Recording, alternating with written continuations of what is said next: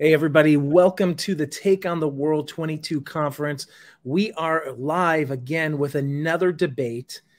If you guys have been living under a Facebook rock over the last course of the last year, or even a little longer, there has been some new ideas in regards of eschatology, in regards, did the millennial reign already occur?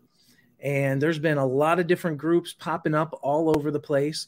And tonight we are going to be debating whether did the millennial reign already occur, or is that a future event that's going to happen when our Messiah returns?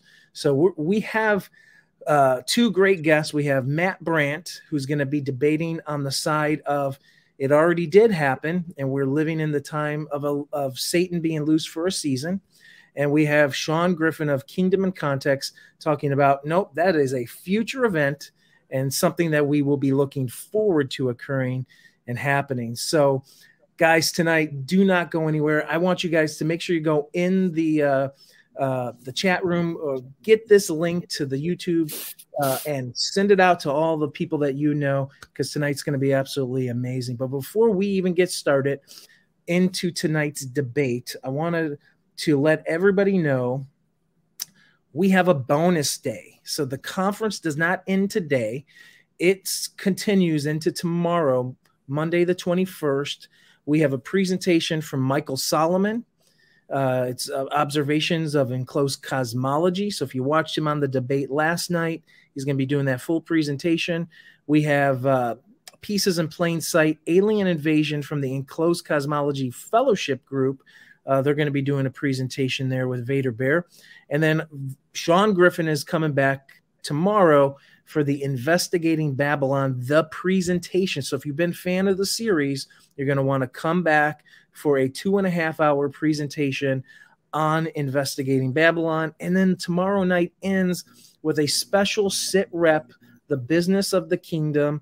We got Aaron Sampson with guest Ian Chadrick and some other guests as well. So, guys, tomorrow's going to be awesome. And if you haven't checked out all the videos here at the conference, people have put their hard work into presenting for you. So please do go give those a listen. Go show them some love. Go support their channels. And we totally appreciate everybody who's participated in the virtual Take on the World conference. So, we have an amazing debate tonight, and we're going to be starting off. Matt has elected to go first, and he's going to be doing his presentation on the millennial reign already occurring. Let me go ahead and set the timer, guys, and I will be chiming back in. Me and Sean will be muted throughout this presentation, unless if I need to come in for technical help. The floor is all his. Let me just go ahead and get this all set up. All right. Matt, you let me know when you are ready. Let's go for it. All right. Here we go. Ladies and gentlemen, here is Matt Brandt. Hey, thank you, Chris. And it's an honor and a privilege to be here tonight. I appreciate the opportunity to be able to talk about this. I do want to say that my credentials are important here. I have none. I don't have any seminary history. I'm not a scholar in anything. What I am going to present to you is something that I've come across over the past 2 years, which have been a very turmoil-based time for me and my family. And so whether my stance is right or wrong, I'm going to present to you what I feel the Father has shown me. If he has not shown it to me, and I just made this up out of thin air, I pray that the Father rebuke me and correct me. And if it is correct, I pray that those that are hearing this will receive the message and understand the times that we're in. So first things first, just to clear out some initial things. I know that some people are under the impression that Revelation was written in 90 AD. So how could it possibly be in reference to the things that have happened prior to that time? Most of my opposition will probably believe that I believe in traditional preterism views whether partial or full preterism, like it purely being a spiritual interpretation of Revelation, which I do not stand behind that, that the Messiah returned in 70 AD. I do not believe that either, all of which these things I'll explain in the coming slides and such. The understanding that the day of the Lord is only a singular event. Every time it is mentioned, it's only referring to the Messiah's return. It is not accurate for that to be the case. An example would be in Isaiah. And I'm sure that Sean will bring some of these scriptures up at some point. Isaiah 13, verse 6, "Well, for the day of the Lord is near. It will come like a destruction from the Almighty." Scrolling down to later in that chapter, and verse 17, "Look, I am stirring up the Medes against them, who cannot be brought off with silver, and who have no desire for gold. Their bolts will be cut down to pieces. They will have no compassion on little ones. They will not look with pity on children. And Babylon, the jewel of the kingdoms, the glory and the pride of the Chaldeans, will be like Sodom and Gomorrah." At this time, this was a future prophecy. This happened in Persia conquering Babylon, which is obviously not the return of Christ. Also in Joel chapter 2, "Blow the horn in Zion, sound the alarm, my holy mountain. Let all the residents of the land tremble, for the day of the Lord is coming." And then there's a series of events that happen, which supposedly did not happen during that time. However, if we go down to later in that chapter, after these series of events that end up happening of this day of the Lord, "I will pour out my spirit on all humanity. Then your sons and your daughters will prophesy. Your old men will have dreams, and your young men will have visions." Peter quoted this in Acts to have happened during the time of Pentecost. So this day of the Lord would have had to happen prior to that point. I don't believe that the Messiah returned prior to Pentecost. And so therefore, this day of the Lord is also not in reference to the Messiah's return. Just as a couple examples, I'm sure there are plenty others in the Old Testament to refer back to, but for the sake of time and getting through a lot of information, those are two examples there. The Old Testament prophecies relating to the Messiah's return, the speculation thereof, is an interpretation based on teachings of other people and their interpretations of the Old Testament prophecies.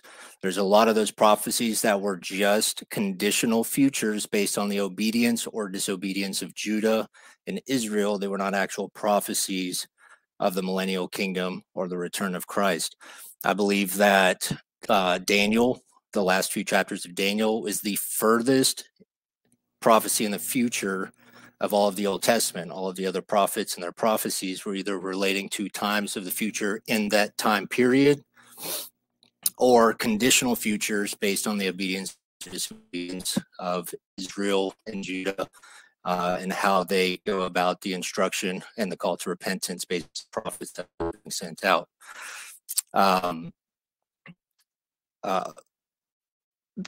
There's the opposition will also suggest that there was only one war of the nations against God in the end. There's actually two, which we'll get into later. I know that there's probably speculation of my misunderstanding of Scripture, and this basis is on the assumption that the historical chronology is actually accurate, which I believe history has been tampered with just as much as science has. And then lastly, I know that my stance is also categorized within the umbrella of 2 Thessalonians 2 and 3, believing that what I am sharing is a disturbing message, that the day of the Lord has already happened. When Paul said that, of course, the day of the Lord nor the Messiah's return in context of that has happened yet. Question is, Is it impossible for that to be the case today? So we're going to start off, and I'm going to mess up a whole bunch of technology today, so you guys will just have to bear with me a little bit.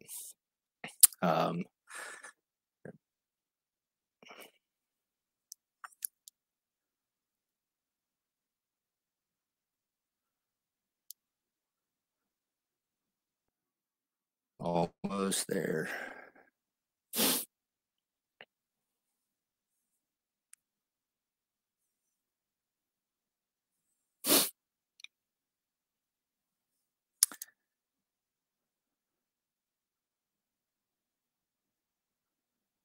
It's loading right now. Apologies for this. Okay. So I'm going to start with the end and come back to the beginning. So where we believe that we are right now is based on this little bit of a timeline right here in Revelation 19 through 21. There's the first war, where the beasts and the kings of the earth and the armies war against Yeshua, or Jesus, the Messiah. Then there's the beast and the false prophet that's thrown into the lake of fire, and everyone is killed. Revelation 21 through 3, Satan is bound for 1,000 years. The saints reign with Yeshua or Jesus for 1,000 years. This is the first resurrection. Revelation 27 through 10, Satan is released after the 1,000 years to deceive the nations. Here we are, the deception period. After that, there's a second war. This is what I mentioned earlier. Satan and the nations prepare to battle, and the fire consumes them. Satan is thrown into the lake of fire. Then later, we have the great white throne judgment, and then the new creation and New Jerusalem. Also, as a side note, I'm sure this might pop up at some point as well, the New Jerusalem coming down and the Messiah coming down, or his return, are two separate events, as we can see here on this timeline. So first I want to start off, in the 2 years that I was being shown this, or I believe I was being shown this, there was two main events that were happening. One was I was a Christian, still am a Christian. I was Christian for about 8 years, from 2011 till 2018. I came into the Torah movement around that time. And for some years after that, I had followed a very renowned Torah teacher who is very big in ancient covenantry. It got me very interested in the same topic, and so I started studying ancient covenantry myself. In doing so, I made it my mission to actually prove that the Sinai covenant was indeed renewed, and that it was not the new covenant that we were in that is taught in the Christian church. And I was actually trying to prove that the Sinai covenant wasn't renewed in the state that we see it written out, but the state that it would have been in had the golden calf debacle not happened. There are, outside of the context of this conversation, there is clear indications that there were differences in what was added or changed to what the initial Sinai covenant would have been. But because of the golden calf issue, there were things that were added and changed in order to encapsulate the problems and the contention that was caused by that. That said, in my quest to prove the Sinai covenant was indeed renewed, but in the state that I was in prior to the golden calf, I ended up proving the new covenant, rather, which I'm going to show you. The reason that this is important is when we came out to Arkansas, where we're at now, from Florida, I was presented with the idea that the millennial kingdom already happened, which I disregarded immediately for weeks. I thought it was retarded. I was not going to believe in it. I didn't even want to think about it. And as I was sitting with my wife one day, I started considering, if this is true, then these things would have to take place. So second time, I was trying to prove something else. I was trying to disprove this millennial kingdom already happening, and I ended up proving the opposite, and that's what we're going to go through today. So The first thing I want to go over is a form of ancient covenant, the wedding covenant. This covenant is an example of a dual ratification covenant, okay? As you can see in the beginning here, you have the ketuvah. The ketuvah is a contract between the suitor and the father of the bride. This is the first ratification. It's a contract. They both sign it. There's transactional interests in there and all kinds of stuff. They go through a betrothal period after that point in time. And then at the wedding, there's an actual consummation between the suitor and the bride, obviously. And then that is considered the second ratification. At that point, the marriage is official and completely active. And then there's a 7-day feast afterwards. The reason this part is important is to illustrate a point of the Sinai covenant. It is likened to the Sinai covenant in the way of being a suzerainty covenant. I want to explain the suzerainty covenant first. The suzerainty covenant is another dual ratification covenant, okay? It is a suzerain king, which is a powerful and sovereign king. He makes a covenant with a small kingdom or group of people. It is not a collaborative covenant, okay? It's not a give and a take. Everybody makes up, what they think should go in it. The suzerain king makes all the rules, and the subjects, the people, the kingdom, agree to it. Okay, so here we have an example of like a micro example. I'll go into this detail later of that ratification process as it relates to the suzerainty covenant. We'll go into where is it? The Sinai covenant.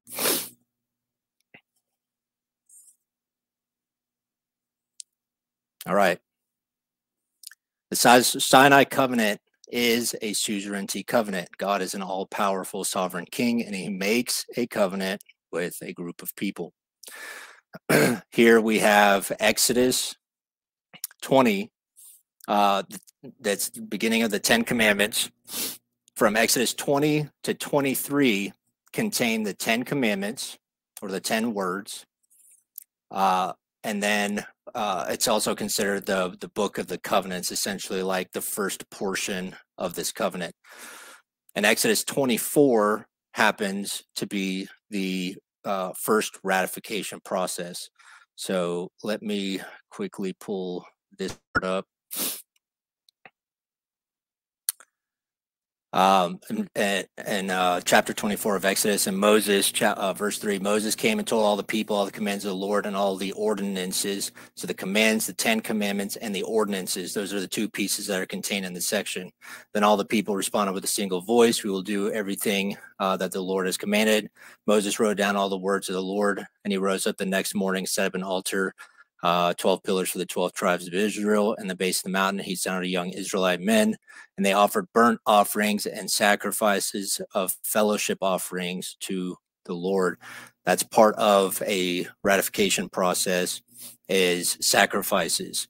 Again, outside of the context of this debate, there's two main kinds of offerings: burnt offerings and fellowship offerings. Fellowship offerings are always a shared offering amongst people, so there's always a feast as part of the ratification process.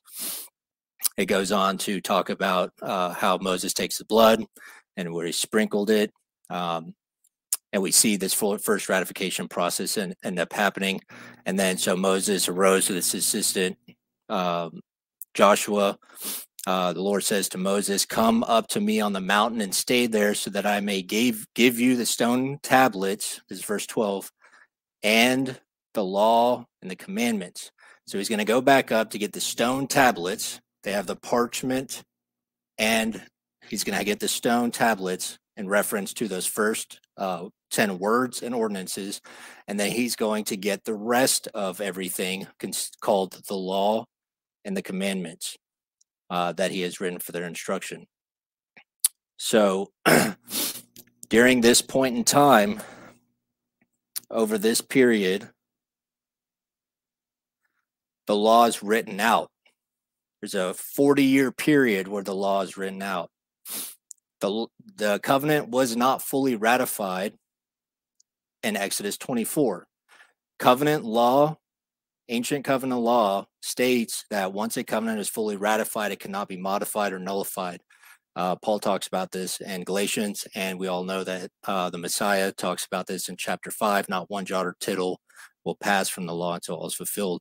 So both references to the fact that once a covenant is fully ratified, not one jot or tittle can change, nothing. It is set in stone, as it were.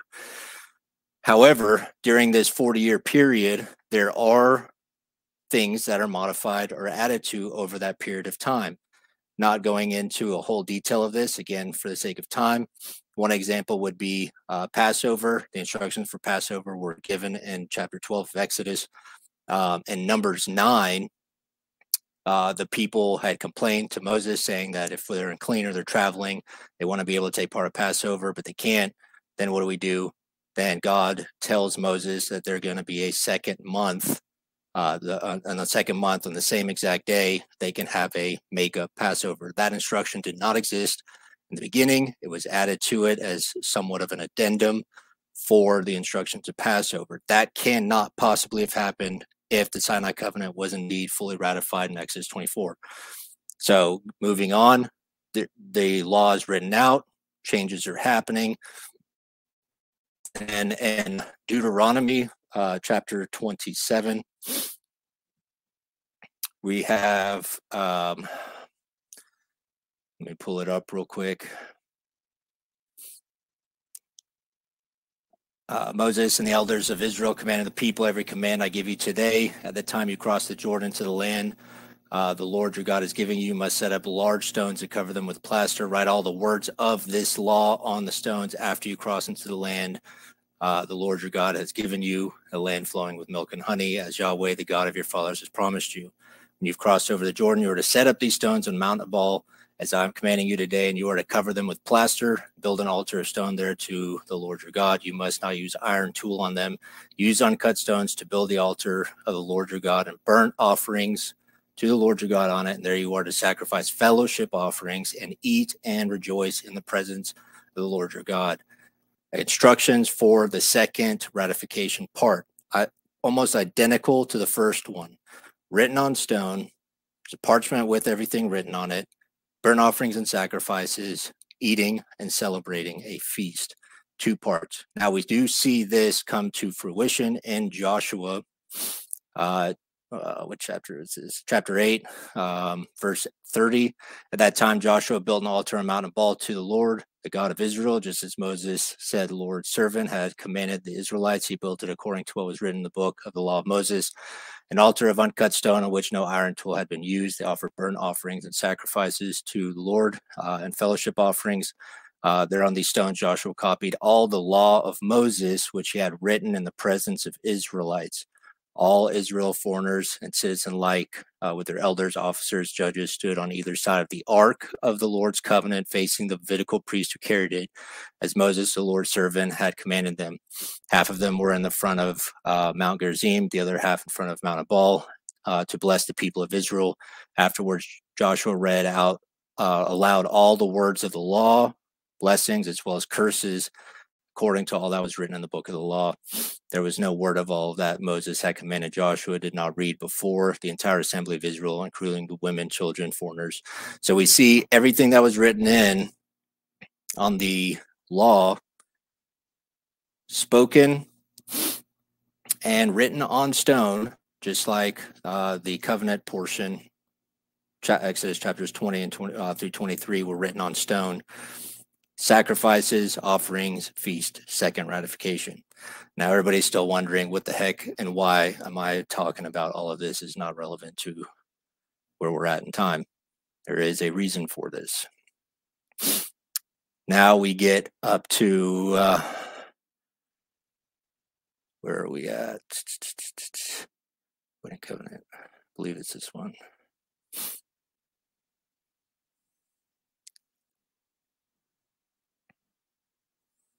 Hopefully it is. Otherwise, we're going to have to keep reading whiteboard tips till I find it.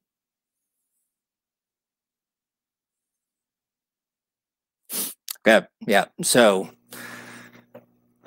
in this timeline, we have the Messiah's death, 33 AD. Okay, it's also the first Chodesh, which is important, as I'll get later. Messiah's death was the fulfillment of Passover.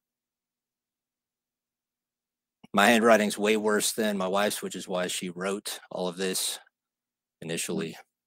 So you'll just have to bear with me. That same year was also the fulfillment of Pentecost or Shavuot.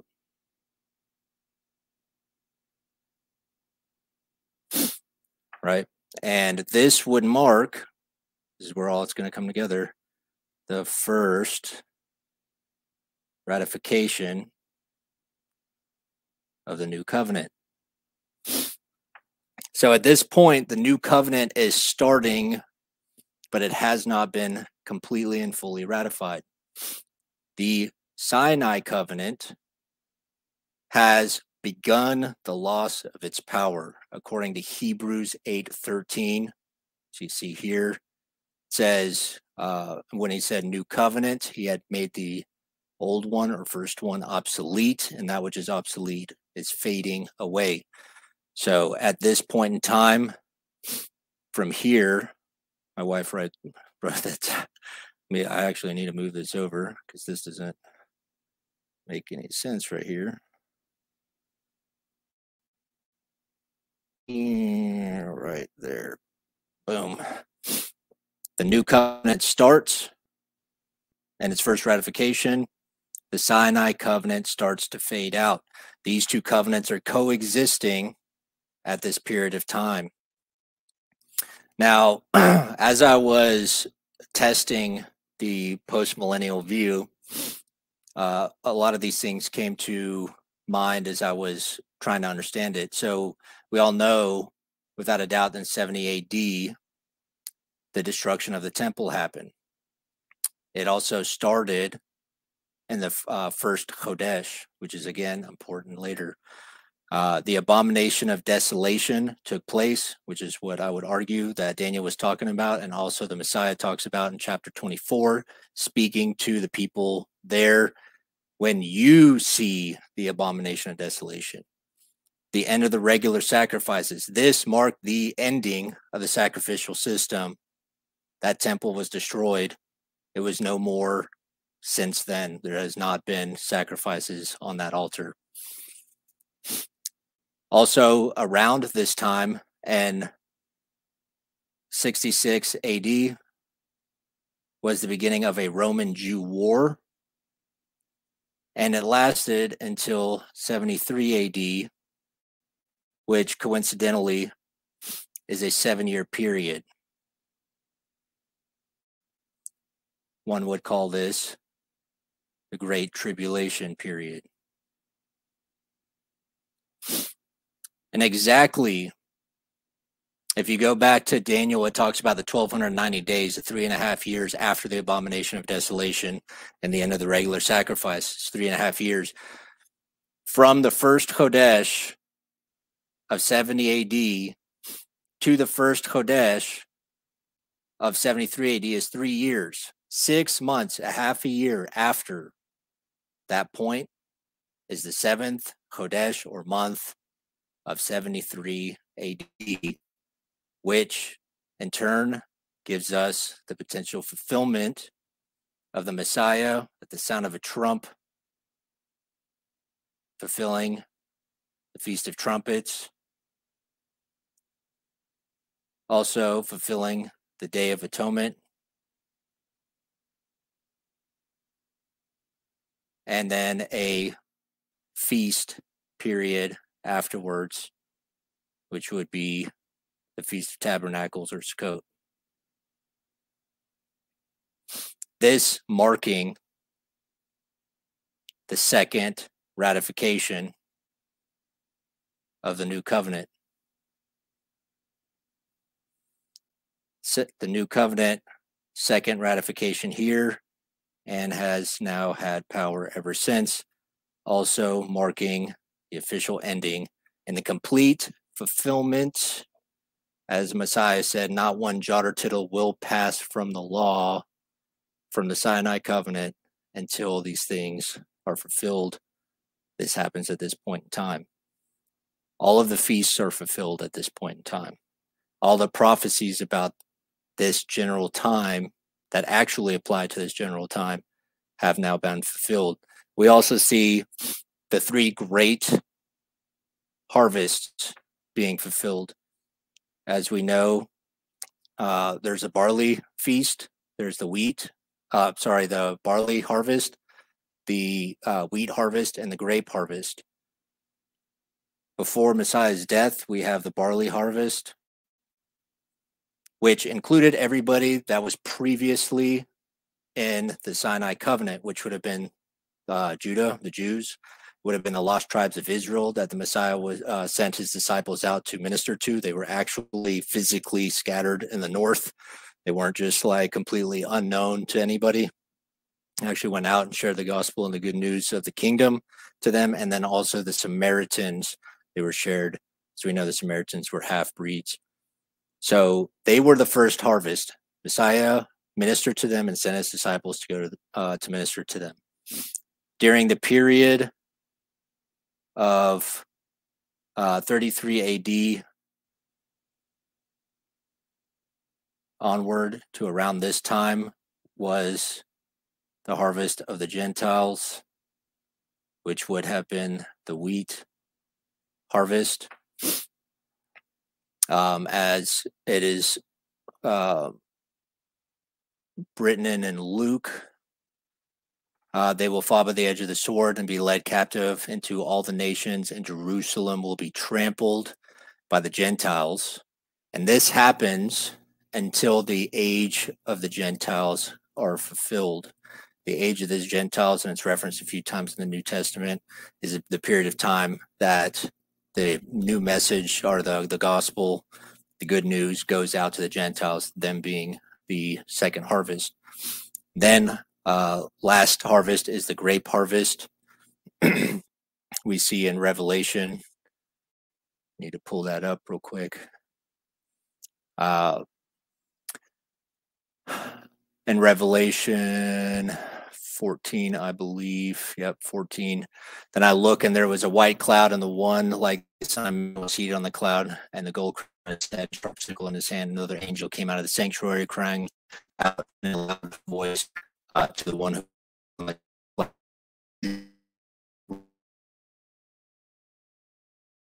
is on the cloud swung a sickle over the earth, and the earth was harvested. And the another angel who also had a sharp sickle came out from the sanctuary in heaven. Yet another angel who had authority over fire came from the altar and called out with a loud voice to the one who had a sharp sickle, "Use your sharp sickle and gather the clusters of grapes from the earth's vineyard, because its grapes have ripened." So the angel swung the sickle towards the earth, gathered the grapes from the earth's vineyard, and he threw them into the great wine press of God's wrath. Then the press was trampled outside the city. Blood flowed out into the press of the horses' bridles for about 180 miles. We also see in Revelation 19, I lost my spot. Okay. Am I running out of time? Yeah, so that's time there.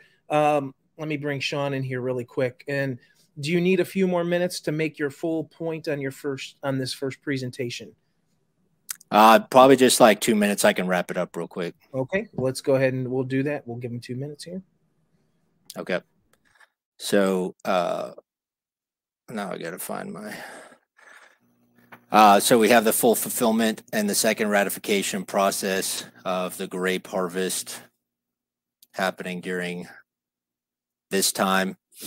Coincidentally, these two ratification time points are exactly also 40 years, identical to the ratification time period, to the dual ratification process of the Sinai covenant. I'll go ahead and have it hand it over to Sean. Some of the other things I can go over will probably be brought up in subsequent conversation. Yep. So yeah, you've got your rebuttal time coming in, and then you'll have your counter rebuttals of that, and then we'll obviously get some Q&A. Stick with us throughout the whole presentation, guys, because we will be able to take some Q&A from you guys at the very end after they ask each other questions. So we're going to go ahead and set the clock here for Sean's 30-minute presentation. And then we will go right into our rebuttal time from Matt will be first. Okay, Sean, let me know when you are ready, and we'll go ahead and get this started. I'm ready. Okay, let me go ahead and drop us out of the... Okay. I'll stay here one quick second, all right? When I drop out, you begin. All right. Thanks for having me, Chris and Liz. I appreciate you guys putting on the conference. I'm Sean Griffin from Kingdom in Context. And as you can probably discern from the name of our channel, we talk about the kingdom of God a lot. And so I'm honored that I get a chance to actually speak on the kingdom of God and the message, the good news of the coming kingdom of God, because it is good news that the whole world can hope in, and it'll change the reality of the world forever.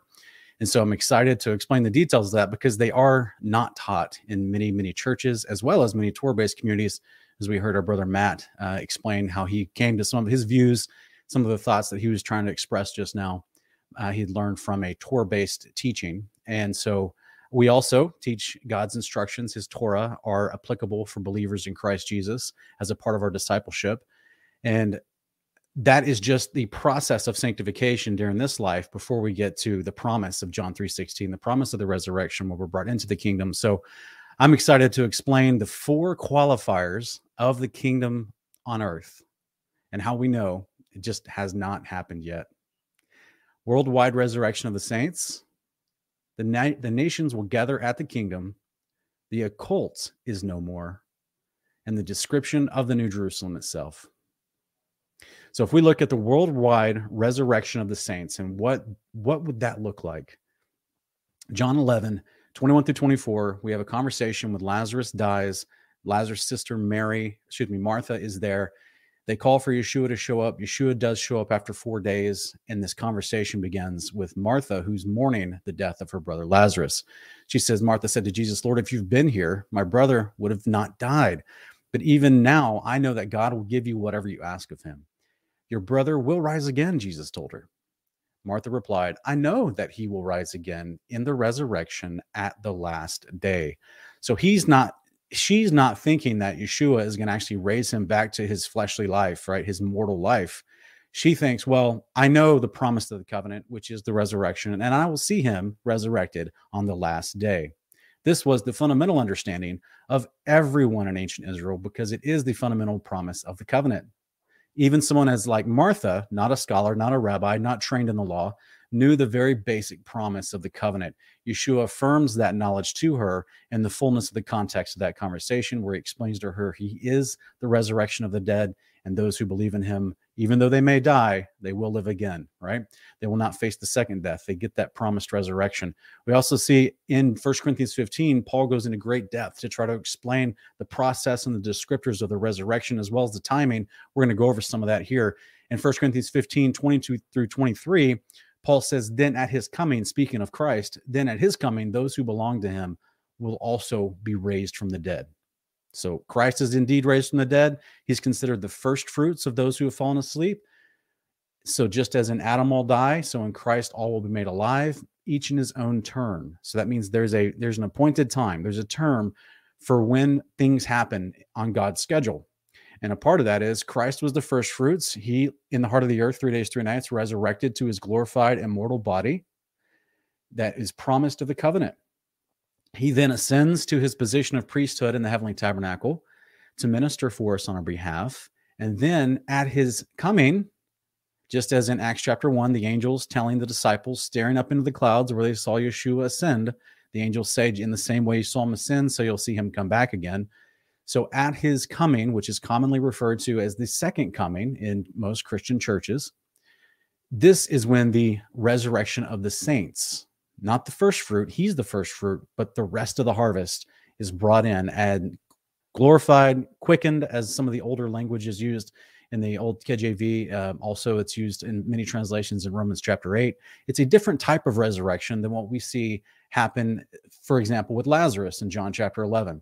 That is being resurrected back to your mortal body, but the great resurrection worldwide of all the saints from Adam until the second coming of Christ, that's something called a quickening. That is a changing in the twinkling of an eye. That's when the believer gets a resurrected and glorified body, as Paul expounds in Romans chapter 8, 11 through 19.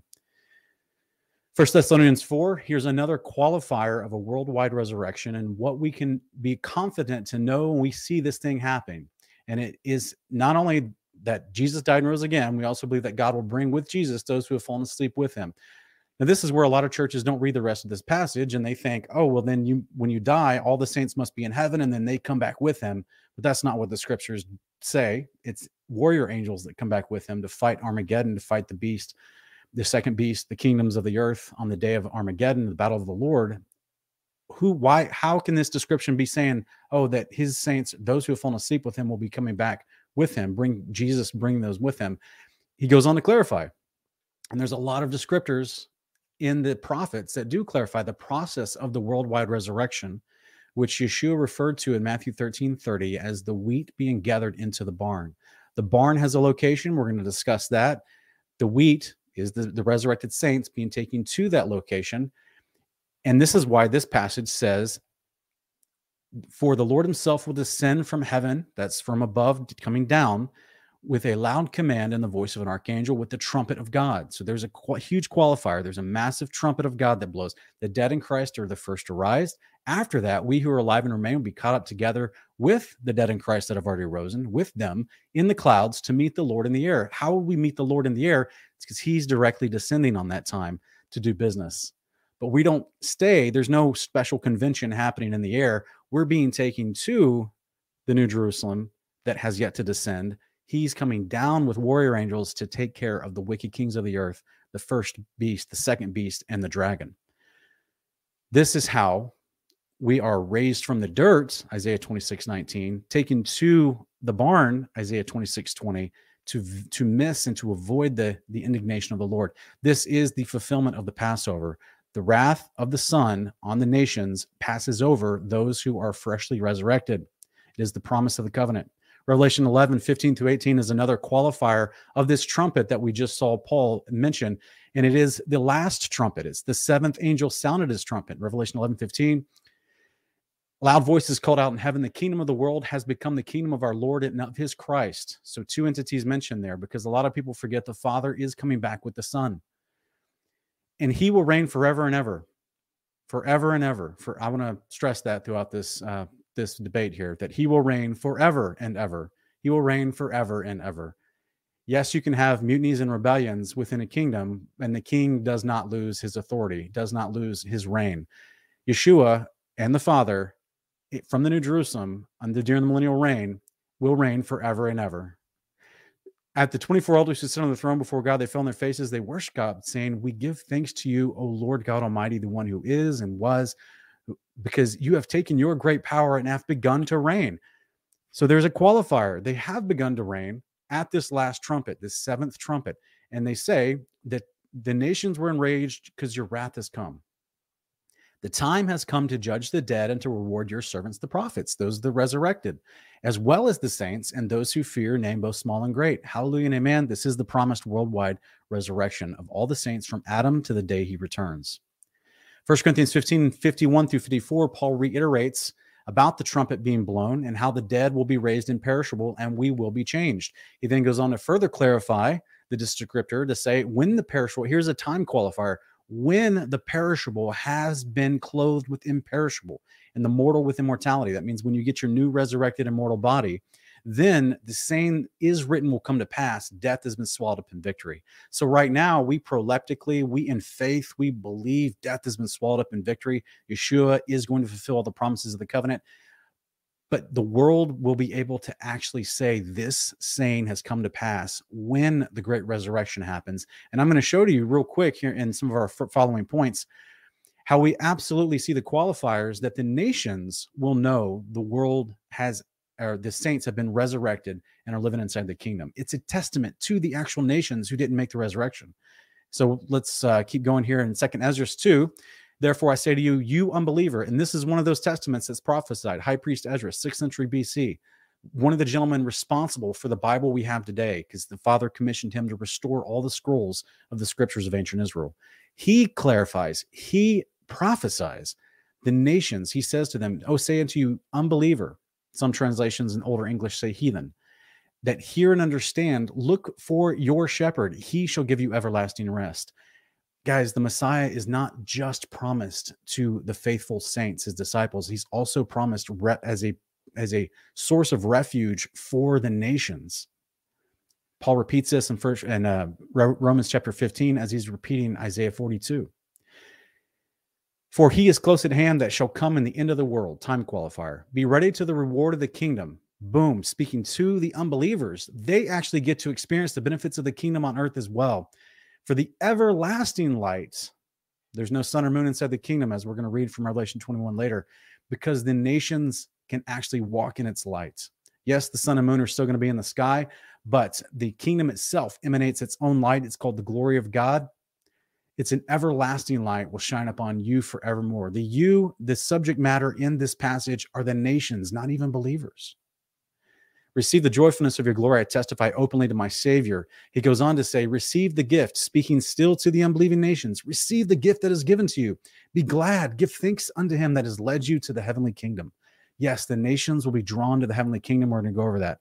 "Behold the number." And here's where they will actually see the number of those that are sealed in the feast of the Lord, those who are ready to partake in the actual Passover meals inside the kingdom, those who have been resurrected. And it clarifies this group that unbelievers are witnessing and beholding the number of by saying, "These are they who've departed from the shadow of the world and have received glorious garments of the Lord."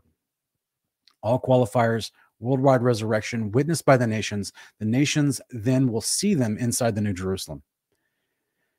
Part two, the nations do gather at the kingdom. Matthew 25, 31 through 32 directly tells you when the Son of Man comes in his glory, all the nations, all the angels with him, he will sit on his glorious throne. All the nations will be gathered before him. You can't do that if the New Jerusalem hasn't descended yet. His throne is in the New Jerusalem. It's testified and all the way back to Daniel, to 1 Enoch chapter 25. In memoriam, since there were prophets, they've been prophesying about the idea of Yeshua's throne being on the earth as the Son of Man ruling in the Father's authority. That throne is on the earth. All the nations are drawn before him, and he separates the sheep from the goats. Micah chapter 4, 1 through 2. "In the last days, the mountain of the house of the Lord will be established as the chief of the mountains." That means the point of authority, and literally it goes on to explain, it's raised above the hills, and the peoples will stream to it. The nations will come to it. The resurrected saints inherit the mountain, the house of God. They live inside of it. The peoples that stream to it are the nations, and it clarifies this. "And many nations will come and say, come, let us go up to the mountain of the Lord, to the house of the God of Jacob. He will teach us his ways," that's his Torah, "so that we may walk in his paths," that's his Torah. For the law will go forth from Zion, and the word of the Lord from Jerusalem."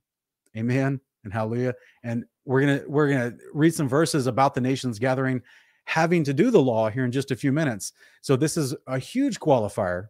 Throughout all of history, no recorded history ever shows a time of peace on the earth. Unfortunately, I feel like our brother maybe didn't quite get to all of his points in the first part of this debate, because I didn't actually hear any point where he tried to explain the idea of when the millennial reign actually happened in the last 2,000 years and where it went, and why there's no record from anybody, no matter how sophisticated or barbaric. There's no savages. There's no record of anyone in the last 2,000 years saying that there was a time of absolute peace on the earth, where nations didn't war and people went to this amazing house of God that was raised above the hills, that they could learn from the Creator and his Son and see and witness the amount of resurrected saints that are inside of there. So there's a lot of qualifiers that just do not hold water with this theory, in my opinion. Micah chapter 4, verse 3, "Then he," that's Yeshua, "will judge between many peoples and arbitrate for strong nations far and wide." This is not a regional thing. When Yeshua returns, the kingdom comes. He's judge and king over the kingdom, which has authority over all the nations in the earth. They will all come to him as the ultimate judge and high priest. Matthew chapter 5, Yeshua tells us the Father is not going to judge anyone. He gives all judgment to the Son. And it says the nations will no longer take up the sword against nation, nor will they train for war anymore. we could literally, archaeology and anthropology can find weapons of warfare dating back for hundreds, if not thousands of years in the most recent modernity of history. So it's hard for me, even if we question modern European archaeology or science, because we see a few things that don't make sense. There are other nations like the Indians and the Chinese, as well as the Native Americans, who have written records and oral traditions that they can trace their family lineage back 400 or 500 years, even with the Chinese as far as 4,000 years. They have written documented records that have not been tampered with by Illuminati bloodlines of the European nations. So there is a large testament all across the world to an amazing amount of history. I mean, if we want to go even with just the Ethiopians, whom literally consider themselves to be remnants of ancient Israel that's scattered, whom have traced their lineage because they still have Levite priests to this day ministering in a priesthood in Ethiopia unto Yahweh. They have to follow their lineage, and they've kept that up this whole time. So there's a lot of observable evidence we see across the plane of the earth that these types of prophecies have not actually happened yet. Ezekiel 37:27-28, my dwelling place will be with them. This is very, very important, guys. The house, the tabernacle of Yahweh himself, the Father and Son's house will come down to the earth. It is the promise of the good news of the kingdom of God that Yeshua preached everywhere he went. All of the prophets preached it in the Old Testament. The dwelling place of Yahweh will be down on the earth. I will be their God. They'll be my people. Then the nations will know. The nations, not just believers. We already know at the resurrection, because you're resurrected and you're glorified and you get to go hang out with Yeshua and the Father and the angels in their house. The nations will then know that the Lord sanctifies Israel when his sanctuary is among them forever. Forever, I stress the part forever. Revelation 21:2-4, I saw the holy city of the New Jerusalem coming down out of heaven. We got qualifiers, a city called the New Jerusalem, coming down from the firmament out of heaven, prepared as a bride adorned for her husband. Look, it says, behold, the dwelling place of God is with man. The dwelling place of God is with man. In verse 24-26 of the same passage, the nations walk in its light, and in the kings of the earth bring their glory. That's their wealth, guys. The nations centralize their wealth into the kingdom under Yeshua's authority when the kingdom comes. Into the city will be brought the glory and honor of the nations. This is also spoken about, prophesied in Isaiah chapter 60:2-5. Behold, the darkness covers the earth, the thick darkness is over the peoples. The Lord will rise upon you. His glory will appear over you. Nations will come to your light. Why? Because like Revelation 21 says, no sun and moon inside the New Jerusalem. It is illuminated with the glory of God. It emanates light on its own. The nations will come to your light, to the brightness of your dawn. Lift up your eyes and look around. They all gather to you. Your sons will come from afar. It goes on to say, because the riches of the sea will be brought to you. The wealth of the nations will come to you. This has never happened in all of recorded history. The multitude of wealth is still spread out amongst all the nations, much of it hidden in vaults and underground containers. Zechariah 14:16-19, the nations will come to the New Jerusalem, to the kingdom. All the survivors from the nations that come against Jerusalem will go up year after year to worship the King, the Lord of hosts, to celebrate the Feast of Tabernacles. Because the Feast of Tabernacles is an eternal ordinance. Just as the kingdom of God is promised to, once it settles down on the earth, it's to be here eternally, so are the feasts that are held within it. And then there's actual punishment brought upon the nations who refuse to obey coming up for the Feast of Tabernacles. Revelation 22:3-5, more description of the city, the throne of God and of the Lamb, that's two separate entities, will be within the city. For the Lord God will shine on them, and they will reign forever and ever. The Lord God and the Father, the Lord, the Lamb, and the Father will reign forever and ever. Can I stress that one more time? Forever and ever. Another big point we want to keep in mind is the occult is no more once the kingdom is here. So the world right now, the occult means hidden. Right now, the secret societies of the earth, the hidden kings of the earth that rule over the nations in shadow in many places, they worship an hierarchy of gods from ancient days, and this is well established. All the archaeology, all the typology, all the symbolism, all the reverence in all of the secret societies that bleeds into modern day governmental policies that they've literally announced they want to move the nations of the world back into what we see in history from worship and idolatry to these false gods. In the past, the Trinity that ruled all the nations was the same Trinity, and yet they were called by different names because of the languages that changed at the Tower of Babel. The head of that pantheon was always the dragon. That was the Greeks referred to as Zeus. The Egyptians referred to as Ra. The Indians referred to him as Brahma. Second in that pantheon was what we consider the first beast of Revelation, is the Apollo to the Greeks, Osiris to the Egyptians, Shiva to the Indians.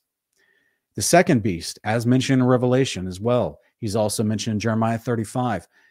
Hades to the Greeks, sometimes also called Hermes to the Greeks as well. Anubis to the Egyptians, and Vishnu to the Indians. Ra, Osiris, and Anubis, what was called the Theban Triad, was also admonished, worshipped, and revered as the top pantheon trinity within the Akkadians, Mesopotamians, the Canaanites, the Greeks, the Indians, the Chinese. It is the head of the occult. And as we see, this is a depiction from ancient India. This is what we see outlined as coming back to a central source of power before the second coming of the Messiah, outlined in Revelation and other passages. Revelation 13, 4 through 6, they worship the dragon, who? The nations of the earth. They worship the dragon who had given authority to the beast. So we have a qualifier here of a timing. The beast, who got his authority from the dragon, is also being worshipped, and he is given a mouth to speak arrogant, blasphemous words and act for 42 months. And the beast opened its mouth to speak blasphemies against God and slander his name and his tabernacle and those who dwell in heaven. Why would he need to do that if the kingdom has already come down? You don't slander something that's in heaven if the kingdom's already down. So again, I know it depends on, we didn't get to hear an exact timeline of what our brother believes as far as when the events of Revelation fully took place. He claimed he was not what most preterists and partial preterists stand to, which is considered they think AD 70 was a fulfillment of all of Revelation. So hopefully at some other point in the debate, we can hear him clarify exactly and when he thinks some of these things took place, because the descriptors of who are the people being mentioned in Revelation 13, who they were in history, and what their outcome is and their judgment, we've never seen, because the earth is still worshiping the occult. So Revelation 13, 7 through 8, the second beast permitted to wage war, the first beast permitted to wage war against the saints and to conquer them, and it was given authority over every tribe and people, tongue, and nation. There are saints being persecuted today, but this is not the description of when Satan is let out in Revelation 27 through 10. This is a description of what takes place before the Messiah returns. So the very fact that I believe the greater majority of persecution will happen within the 42 months that we just read about, leading up to the Messiah coming back and stopping him. But yes, there's been ongoing persistent persecution of the saints for over 2,000 years. That is not the description of when Satan is let out after the millennial reign. Revelation 13, 11 through 2, it introduces the second beast who causes people to worship the first beast. The kings of the earth, as Revelation 17, 7 and 8 says, already are worshiping the first beast. Same with Revelation 13, 4 through 6. They're already worshiping the first beast. It's in all of their iconography. It's in their stated written beliefs. It is the head pantheon of all the occult practices, as well as secret societies. The hierarchy of Revelation 13 outlined in Scripture and is consistent all the way back to the days of the Tower of Babel. The dragon, Satan, the first beast, Apollyon, the second beast, Hermes. The dragon went by many names, including Zeus, Ra, Brahma, Enki, Quetzalcoatl, Odin, and Zazel. The first beast went by many names, Apollo, Osiris, Shiva, Hammurabi, Baal, or Nimrod. The second beast went by many names, Hermes, Hades, Anubis, Vishnu, Enkidu, Nergal, Era, and I don't know the Israeli name for him.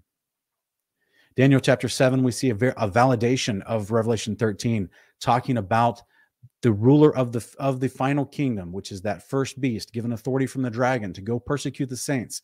We see that again, or I should say for the first time, maybe spoken with Daniel in his prophecy in Daniel 7, 26 through 27.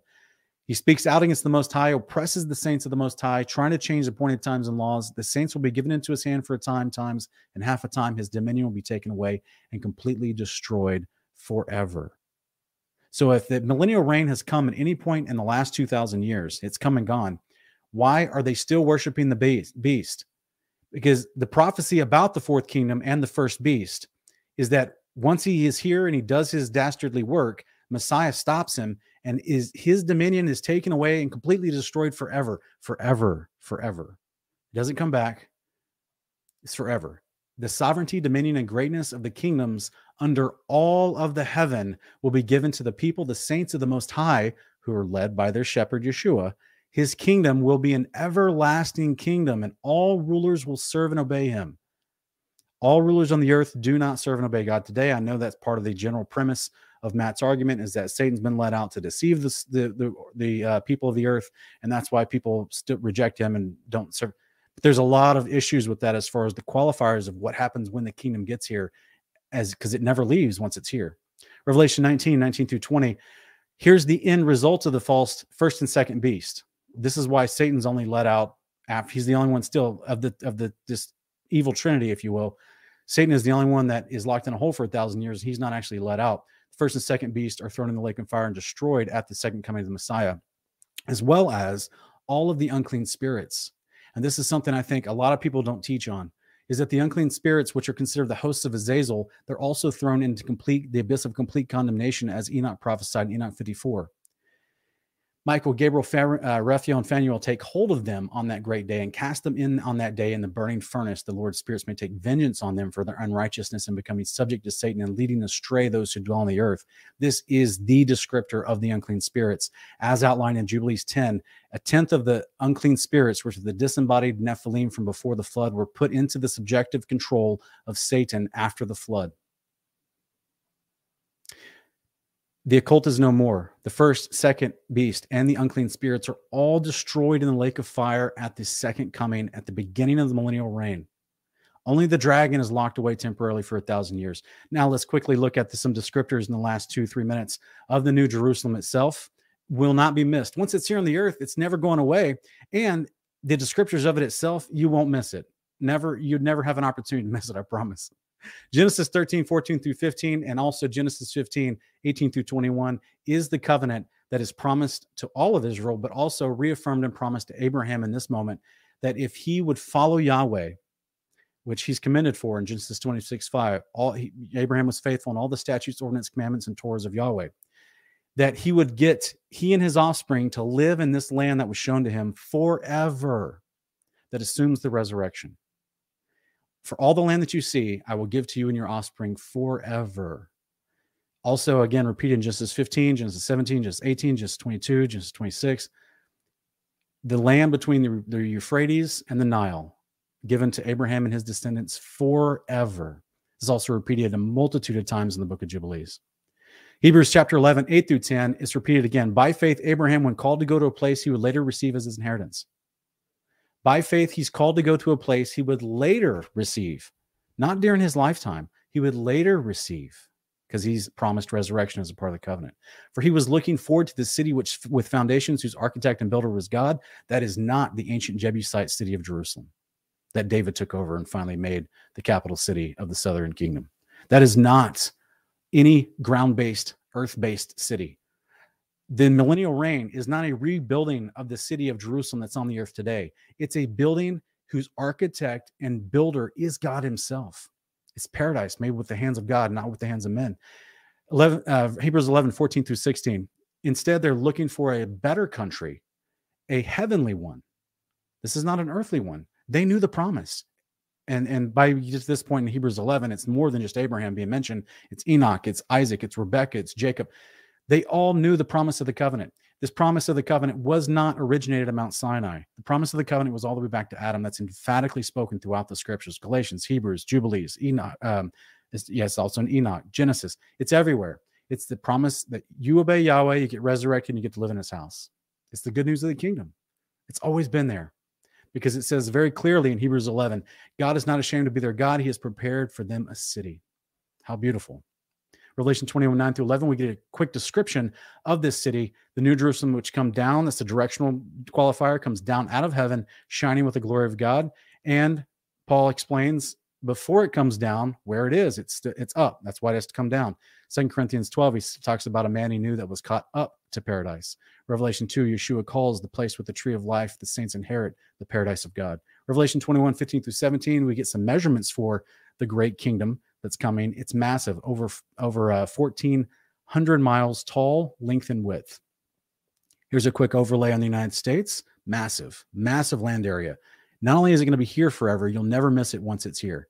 Massive land area. All the nations are drawn to it. The resurrected saints live inside of it. This is here overlaid onto the overall area in the Middle East and where it possibly could set. The New Jerusalem is 271 times taller than Mount Everest. You'll see it from everywhere you are on the plane of the earth once it's here, and it'll never go away. Isaiah 33:20 says, look upon the city, look upon Zion, the city of our appointed feasts. Your eyes will see Jerusalem, a peaceful pasture, a tent that does not wander. Its tent pegs will not be pulled up, nor will any of its cords be broken. Long story short, it's never going away once it's here. Once it's established on the earth, it's never, ever going away. This is why Yeshua says in Ezekiel 37, it's his dwelling place, his sanctuary that's among mankind forever, forever. Revelation 20, the broad plain of the earth, when Satan's let out, he goes and deceives people, and they're like numbers of sand on the seashore. They march across the broad plain of the earth, surround the camp of the saints in the beloved city. Well, that beloved city is the New Jerusalem. So the king in the New Jerusalem never lost its power or authority over the nations of the earth. It just has a mutiny. It has a rebellion it has to deal with. And the descriptors of how Satan and those people are destroyed is here with fire that comes down from heaven. It's not an army of angels and Yeshua coming out of the city. Very different qualifiers. And I think that's my time. Thank you so much. Did you need a few minutes to wrap your full point up, or are you good with that? I just had some historical quotes, but I can maybe mention those in different parts of the debate. Okay. All right. Well, let's bring Matt back in here. So this is a great opportunity. I'm going to take a pause break if you guys want to get some water at this moment.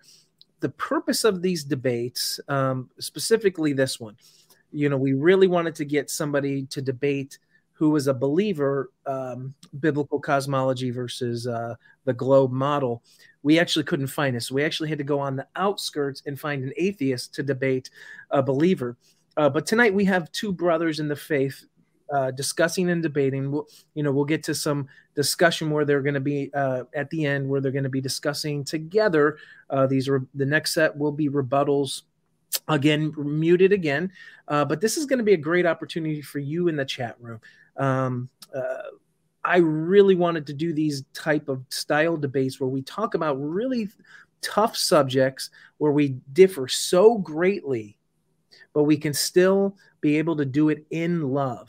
And, you know, the comments, you know, you guys are overall doing a great job, but continue to keep that in mind. We are all on the same team, you know, if we are believers in Messiah. We don't need to bicker and fight with one another. Plead our case. Debate passionately. These are things that are wonderful and great, but division and dividing and name-calling, you know, you just, you know, go onto Facebook for more than 2 minutes, and this is all that you see. And all this is a black eye to our Messiah. And we're not reaching the world. So that is the purpose of not only tonight, but we are going to be doing a debate show here on Take on the World TV. And we're going to be coming up with different things that are going to be moving in the future. So cool. Want you guys to be all a part of that and come aboard. And hopefully we can learn how to discuss with one another and talk out some of these things that we may just differ so greatly on. But at the end of the day, we can discuss them. So right now, what we're going to turn over to Matt. Matt, you have 25 minutes. You're going to be able to do a full rebuttal of Sean's presentation there and get your points across. You've got the floor. Let me go ahead and set your clock here. And Matt, you're still muted. You want to unmute? There we go. All right. Are you ready, Matt? I guess I'm probably going to need like a couple hours to rebuttal again. real quick, before we go much further, I think there's some people in the live chat that are pretty confused about, and I'll be honest, just as I am, Matt, brother, your first few minutes that we had, I sent a message to you in our group message before we did the debate, just trying to clarify your exact position tonight. So there's a lot of people in the chat that think I do not understand your exact position. Would you be willing to succinctly clarify just for everyone involved? Yeah, I can give you an additional 3 minutes on that if that's good with you, Matt. That's fine. All right, let's go ahead. Hopefully what I go through will probably clear out some of the stuff. Okay. Okay. Well, is there any way to just like enunciate it in a clear single sentence, maybe, so that everyone knows exactly your position in this debate? I guess the simplest version would basically be after the Messiah's return and the 7th Chodesh or 7th month of 73 AD marks the beginning of the 1,000-year reign from that period of time, after which Satan is released and puts us in the Great Deception era currently. Okay, thank you. Is there any questions specifically about that? No, no, I'm just wanting to clarify for myself and for some of the people in the audience that, we're trying to figure out what's going on. Yeah. All right. And I'm sure some of you are doing math right now and going, well, how the heck does that work if we're in the year 2022? So I'm going to try to see how much of this I can get through in the next 28 minutes, potentially. All right. All right, Matt, go ahead. You've got your time now. All righty. So let me pull up a window that I had earlier.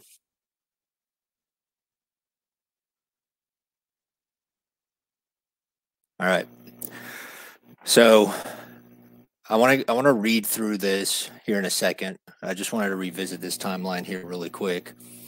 So we have two wars that end up happening between the nations and the Messiah. Okay, it's not a singular event. We're going to read through in a minute. But there's two wars. There's also two resurrections. One that happens here before the reign of with Messiah, and then again right before the great white throne judgment, which we'll also read. So us being in this deception era right here puts us after the millennial kingdom for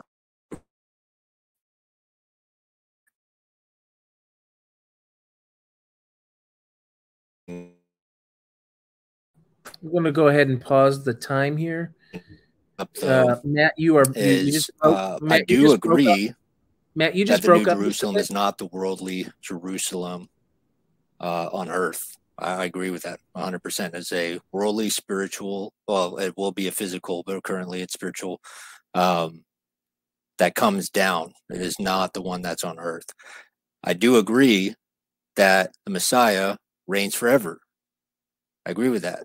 I believe he's currently reigning. Currently reigning now.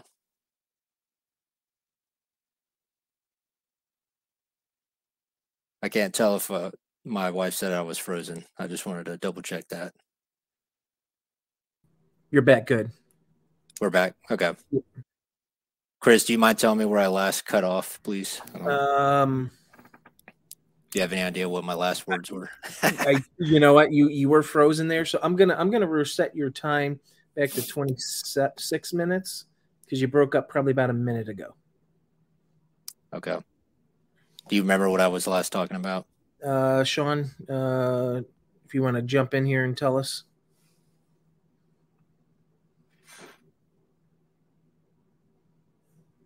Can you hear Sean? Oh, Sean, can you hear us? Hey. I just last I heard, he's just trying to read over this timeline again, and he said something about he does believe that Yeshua reigns forever. Yes, that's right. Yep, that's right. Right. Okay. Okay. Yeah. So you guys didn't miss much. So he is reigning forever. The saints are reigning with him currently on earth somewhere. Sean brought up the Messiah talking about upon his return that he will separate the sheep and the goats. I agree. I don't believe it's a great white throne judgment, though. There is a separation of the reign of Messiah and his saints, and then the nations who are outside of that. So much to go over. Let's see. Sean brought up again. I mentioned this in the Old Testament prophecy.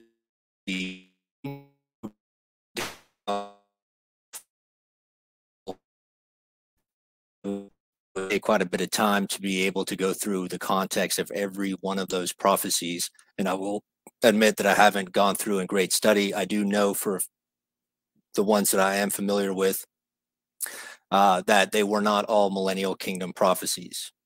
They were conditional futures. If Israel obeyed, or if Judah obeyed, depending on the context and what would happen if they disobeyed. And it happens to call Judah to repentance and Israel to repentance, or Ezekiel back into covenant with them, which is what the latter chapters are about. Ezekiel is also 13 scrolls. They're out of order. We probably don't have the time to go into the context of all of that. But what seems to look like a millennial kingdom setup in those chapters are actually a conditional future if Israel repented and returned, which is in chapter 43 somewhere. So where else? I guess I'm going to probably just jump over to Revelation so that I can give some clarity on this. So in Revelation 20, we'll start there. Then I saw an angel coming down from heaven with a key to the abyss and a great chain in his hand. He seized the dragon, the ancient serpent, who is the devil and Satan, and bound him for 1,000 years. He threw him into the abyss, closed it, put a seal on us so that he would no longer deceive the nations until 1,000 years are complete. After that, he must be released for a short time.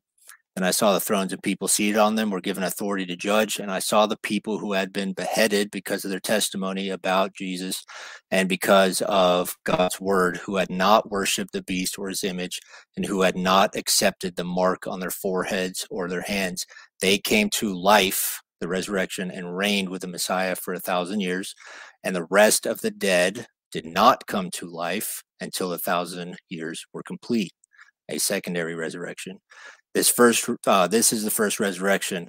Blessed and holy is the one who shares in the first resurrection. The second death has no power over them, but they will be priests of God and of Messiah, and they will reign with him for 1,000 years. When 1,000 years are complete, Satan will be released from prison and will go out to deceive the nations. If Satan is going out to deceive the nations, how can we possibly be 100% certain of anything that we can see in this world? How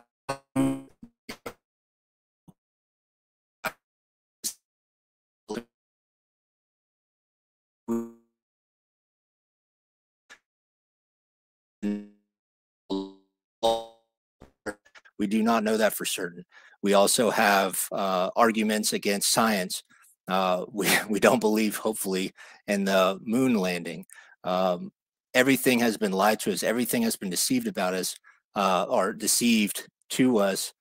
And we then somehow rely on history, the chronology of history, to be accurate, which hopefully I'll have time to dive into that a little bit later. It just isn't the case. In any event, Satan is released to deceive the nations. It also doesn't say that the Messiah goes anywhere during this time.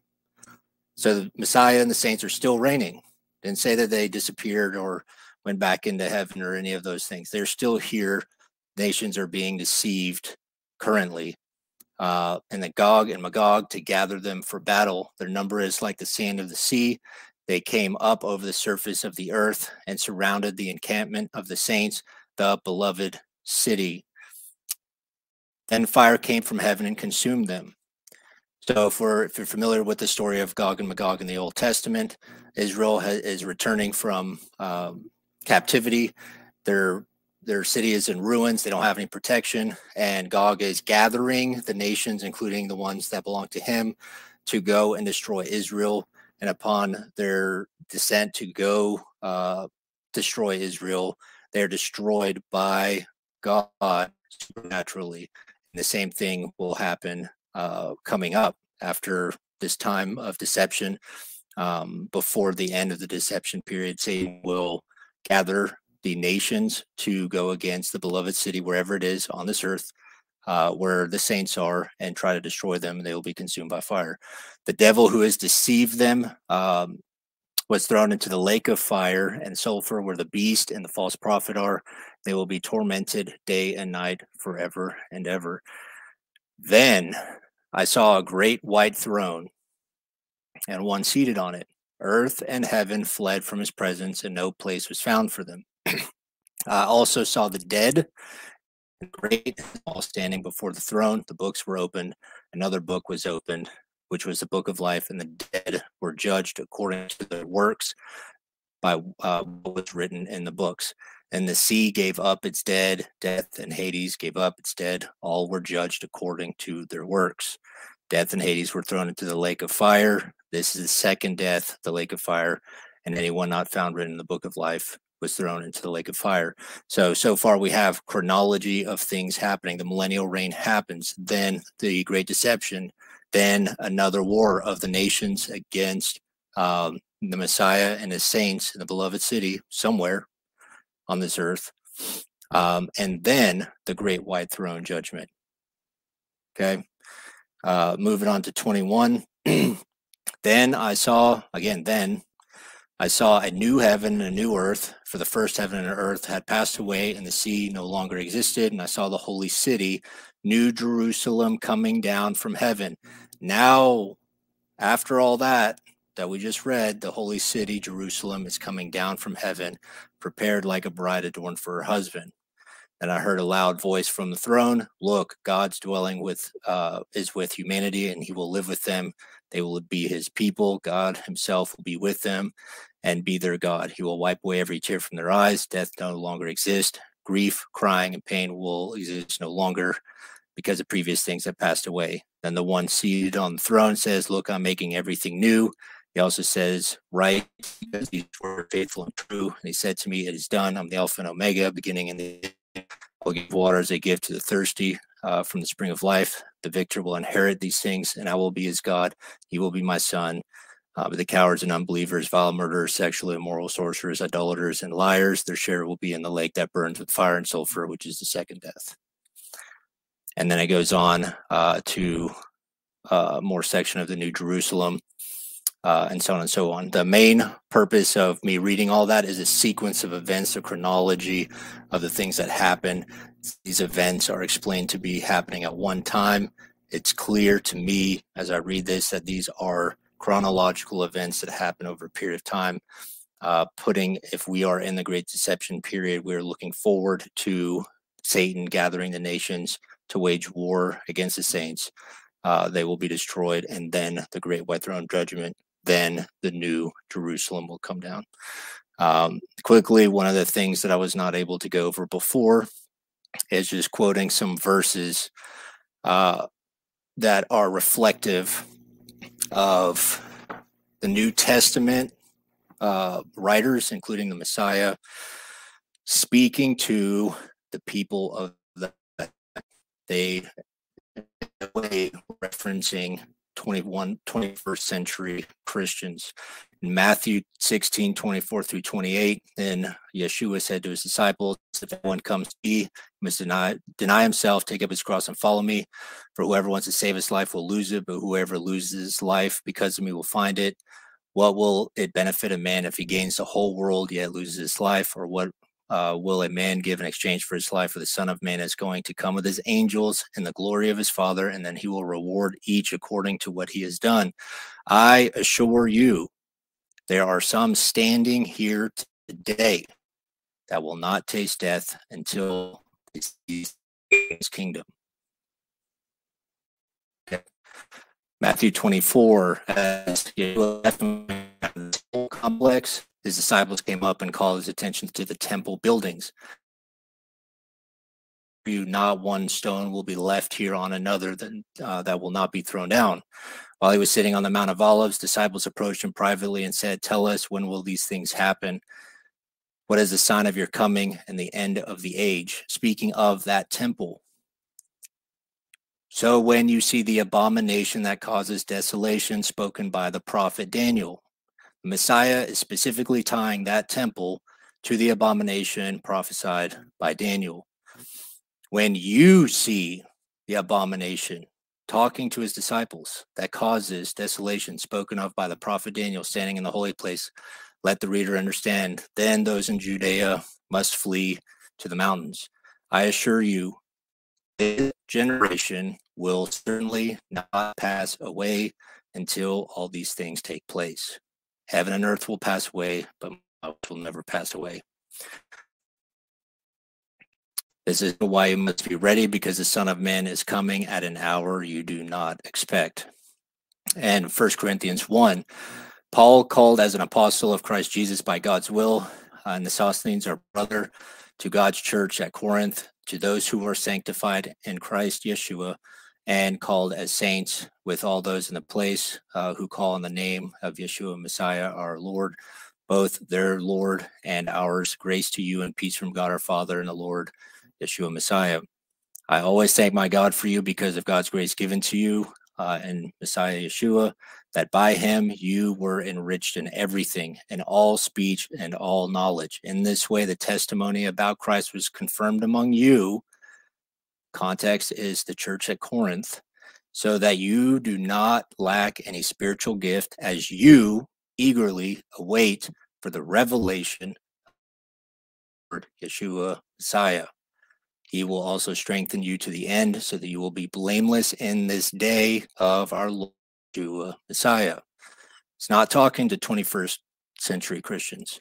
God is faithful. You were called by him into fellowship with his Son, Yeshua Messiah, our Lord.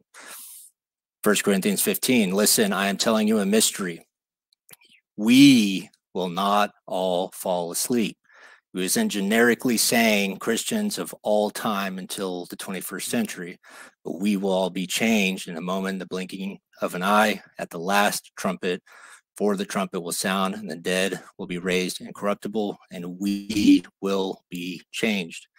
1 Thessalonians 4:13 through 18. We do not want you to be uninformed, brothers, concerning those who are asleep,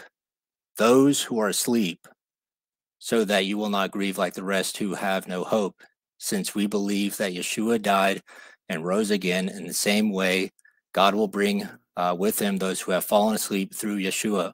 For we say this to you by the revelation from the Lord, we who are still alive at the Lord's coming will certainly have no advantage over those who have fallen asleep. If Paul here was trying to include 21st century Christians, he could have easily said, those who are still alive at the Lord's coming will certainly have no advantage over those who have fallen asleep. He says, we who are still alive. For the Lord himself will descend from heaven with a shout, with the archangel's voice, and with the trumpet of God, and the dead in Christ will rise first. Then we, not those, we who are still alive will be caught up together with them in the clouds to meet the Lord in the air, so we will always be with the Lord in the millennial kingdom that's still here, still reigning. Therefore, encourage one another with these words. James 4:8, you must be patient. Strengthen your hearts, because the Lord's coming is near, which means to be at hand, near. 1 Peter 4:7. Now the end of all things is near. Therefore be serious and disciplined for prayer. 1 John 2:18. Children, it is the last hour. As you have heard, Antichrist is coming. Even now many antichrists have already come. We know this from this, that this is the last hour. Revelation 1:1 through 3 and 7. The revelation of Yeshua Messiah that God gave him to show his slaves that we must quickly take place. He sent it and signified it through his angel to his slave, John, who testified God's word and to the testimony about Yeshua Messiah and all that he saw. The one who reads this is blessed, and those who hear the words of the prophecy, what is written in it, are blessed, because the time is near. Look, this is Revelation 1:7. Look, he is coming with the clouds, and every eye will see him, including those who pierced him. This is clear about when this is happening. Who will see him? Those who pierced him. It cannot be explained away what generation means, or any of the things that I've heard others argue. The people who pierced him will see him return. Revelation 22:7, 10, 12, and 20. I'm just going to quickly rattle through these. Then he said to me, these words are faithful and true, and the Lord God of the spirits, the prophets, he has sent an angel to show slaves what must quickly take place. Look, I'm coming quickly. The one who keeps the prophetic words of the book is blessed. I know that is argued that quickly means the speed of which he is arriving may be true, but it is also near. It's going to happen quickly. It's near, coming, about to happen quickly. He also said to me, don't seal this prophetic words of the book because the time is near. Look, I'm coming quickly. My reward is with me to repay each person according to what he has done. I'm the Alpha and Omega, the first and the last, beginning and the end. He who testifies about these things says, yes, I am coming quickly. Okay.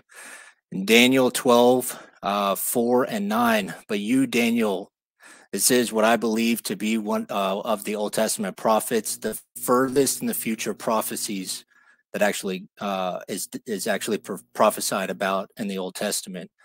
Daniel is told to keep these words secret and seal this book, seal it for the until the time of the end. Many will roam about, and knowledge will increase. He said, "Go on your way, Daniel, for the words are secret and sealed until the time of the end." He's told to seal this book up, seal the scroll up. These things aren't going to happen yet. This is going to be a while. You know, like there's a lot that's going to happen.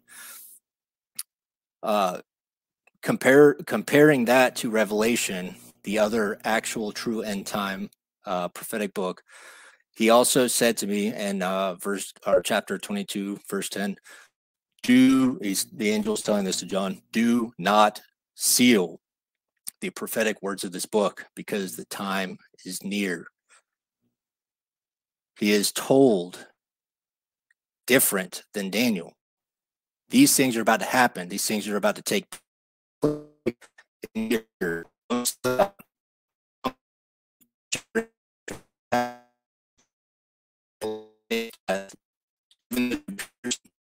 a clear picture that we're being given by the New Testament writers, including the Messiah, about when this timeline will take place for his return, whichever it explains 73, the seventh Chodesh, fulfilling the fall feast, the crushing of the grapes, the last harvest, putting in the millennial kingdom, from the millennial kingdom to now being in the great deception period.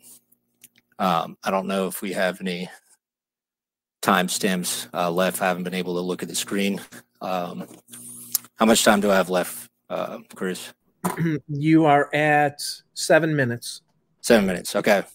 I could probably dig into this a little further and whatever's after the next rebuttal. One of the missing pieces, and I'm going to admit, I do not know everything. I don't know anything. I'm not that smart. Everything that I'm sharing with you is not something that I have been smart enough to find on my own intellect. Just stuff that has been revealed to me, and I am sharing with you guys. If it is indeed the Father sharing it with you. One of the big missing pieces that I have, two missing pieces. One is all the very detailed events. And I saw this brought up in chat, and I think Sean brought it up. The very detailed events of Revelation and how they all specifically took place during the tribulation period of what I believe to be 66 AD and 73 AD.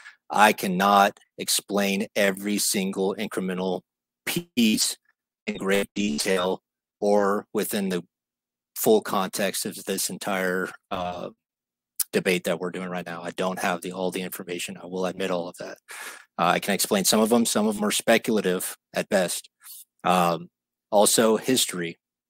History, I have mentioned before, has been tampered with just like everything else. If we are in a great deception period, would history not have been part of the deception period or deception in general?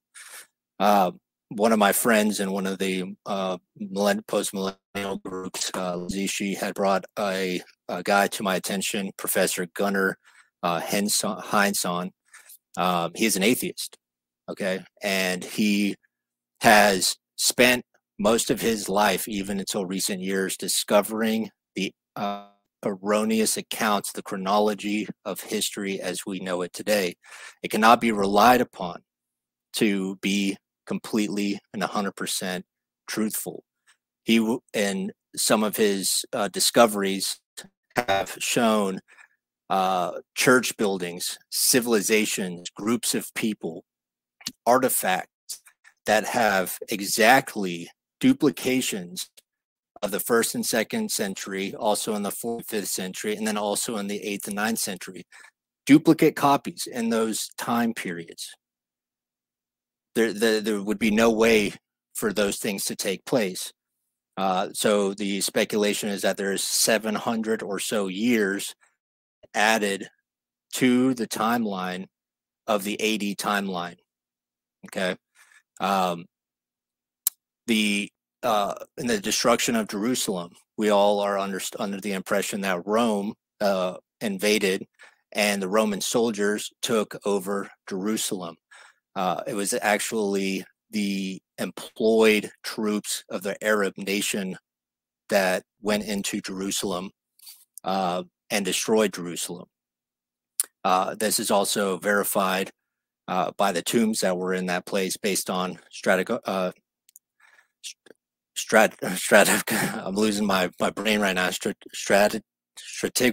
Here we go.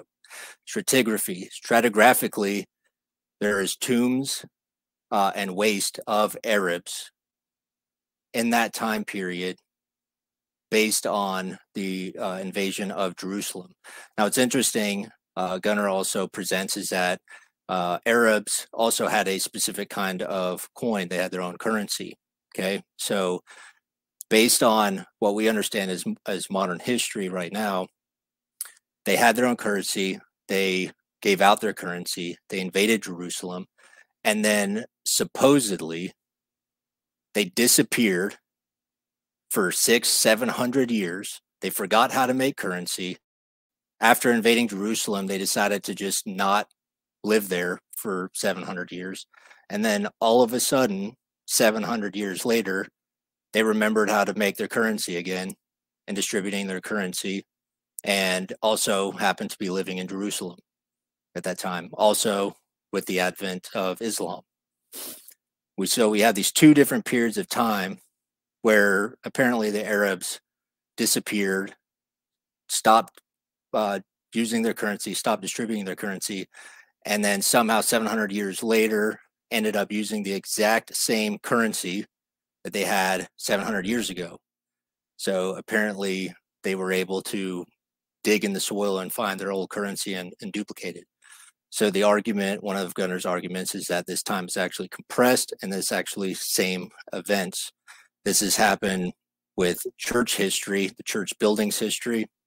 This is other artifacts that there's sections of time, centuries that have passed, centuries over centuries, duplications, triplications of civilizations being identical in history, currency being identical in history, but being at different points in history. And it's not possible to make those arguments based on the current historical timeline. These time events that we consider based on historical chronology is actually compressed in our singular events that happen. And the way that we understand this isn't based on our history books and what we understand to be history, but stratigraphically. When you excavate, these civilizations were not stacked upon each other vertically, as one would expect, centuries after centuries, the civilizations compacting over each other, but they're actually horizontal stratigraphically. They are on the same plane they existed during the time.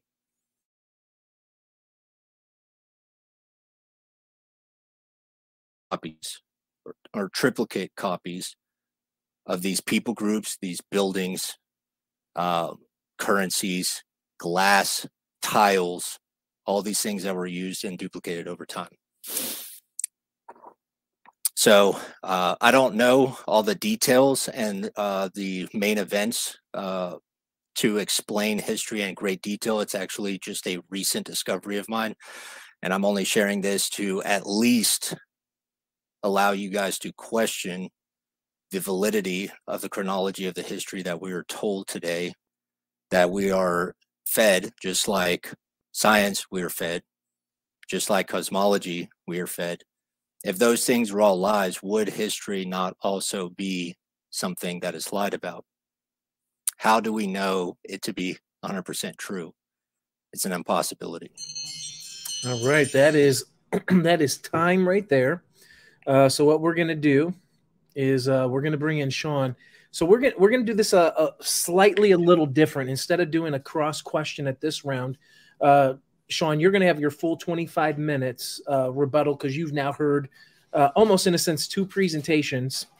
So now you can go into a rebuttal, and then we're going to come back to Matt for his final 15-minute rebuttal.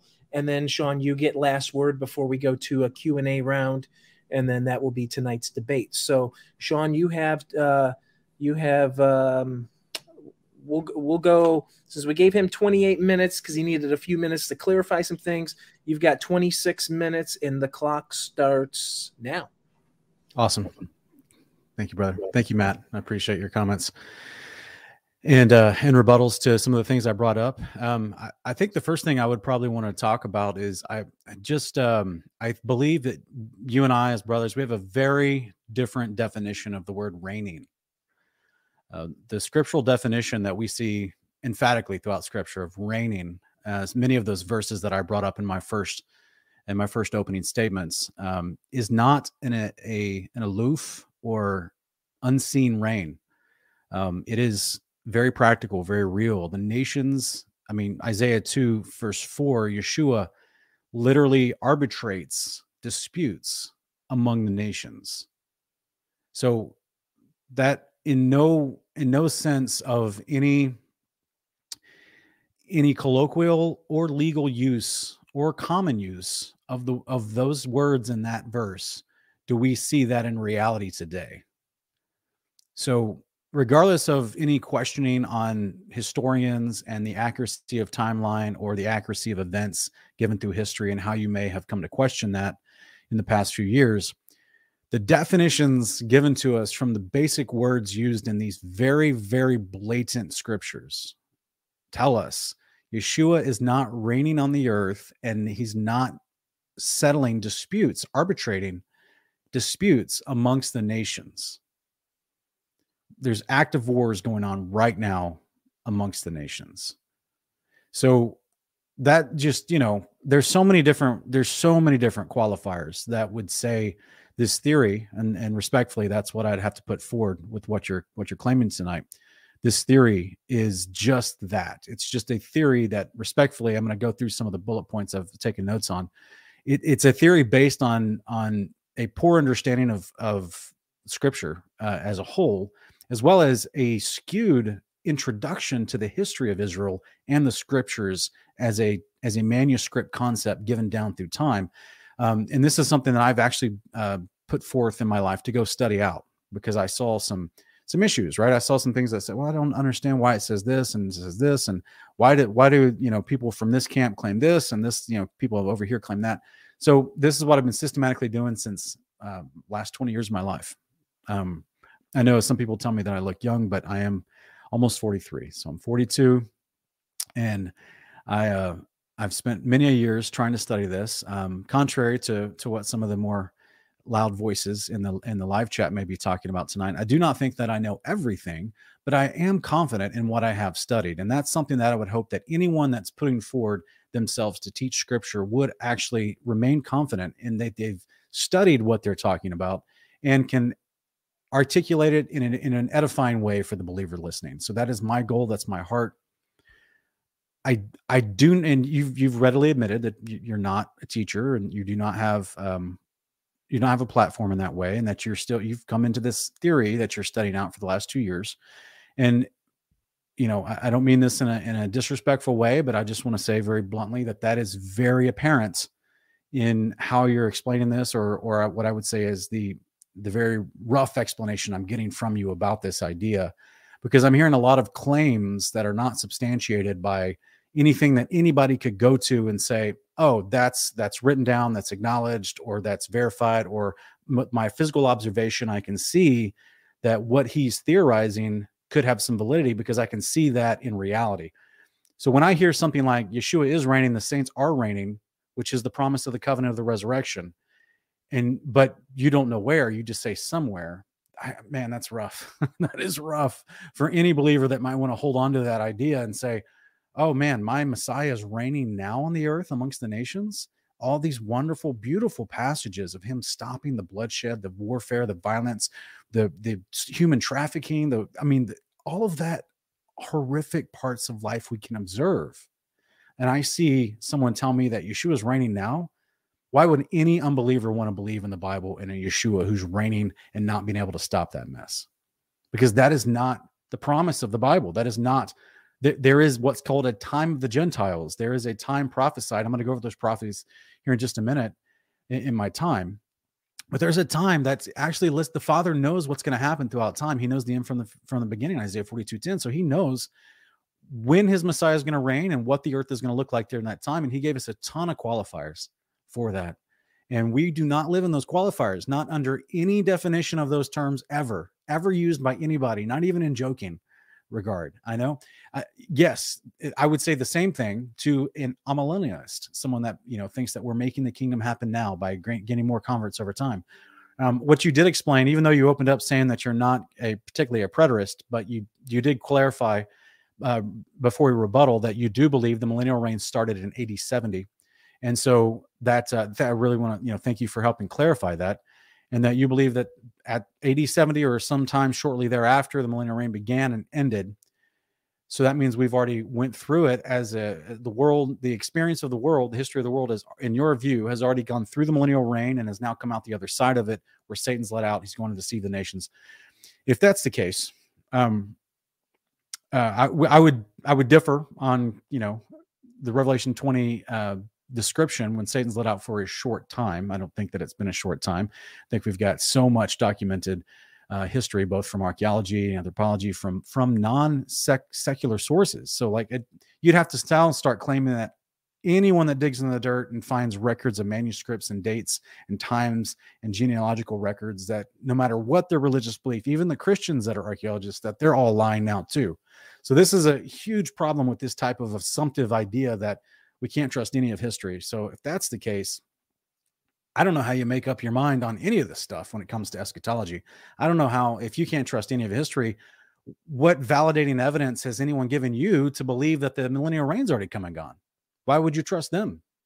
So I don't quite understand the logic overall with this idea, much less the widespread blanket assumptions that would have to be taken in order to discount all observable ideas that point to a trace and a record of mankind and civilization changing throughout time through personal family records, not just through government approved records, but through personal family records.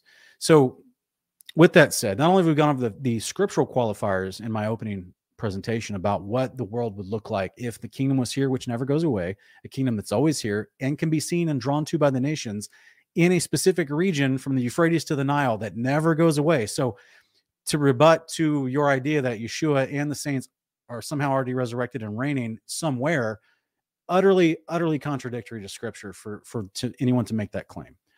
It's not somewhere. There's specific qualifiers where the kingdom will be and how long it will be here forever. I would also say that a lot of the points I'm hearing brought forward are considered personal interpretations on certain passages.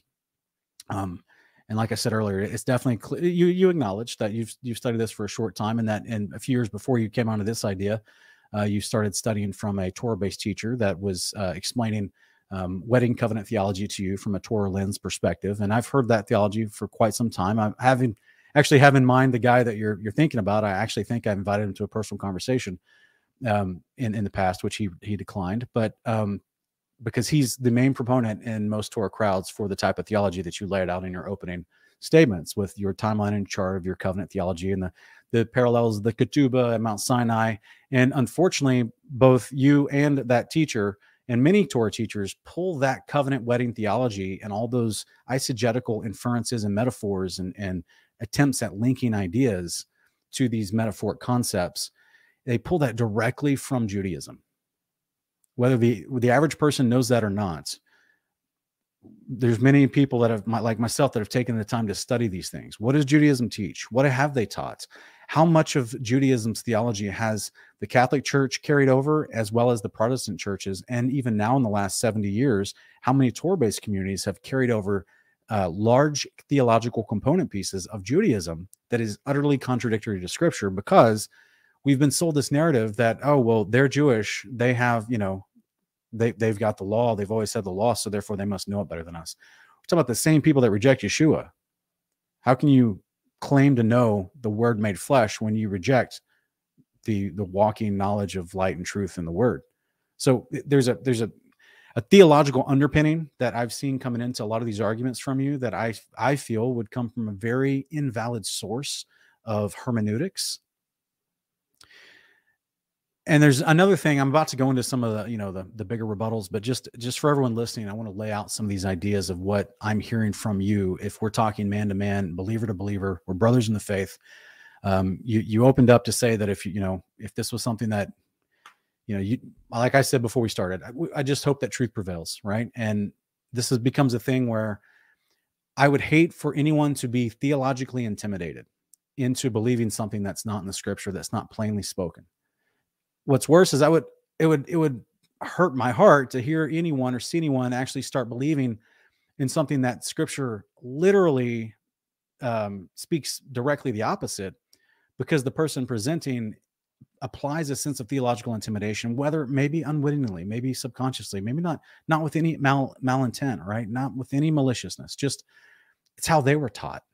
And we see this a lot in many religious communities where you have a prevalent doctrine, and the people that have latched onto this doctrine, regardless of its validity in Scripture, they love it. It makes them feel good for whatever reason.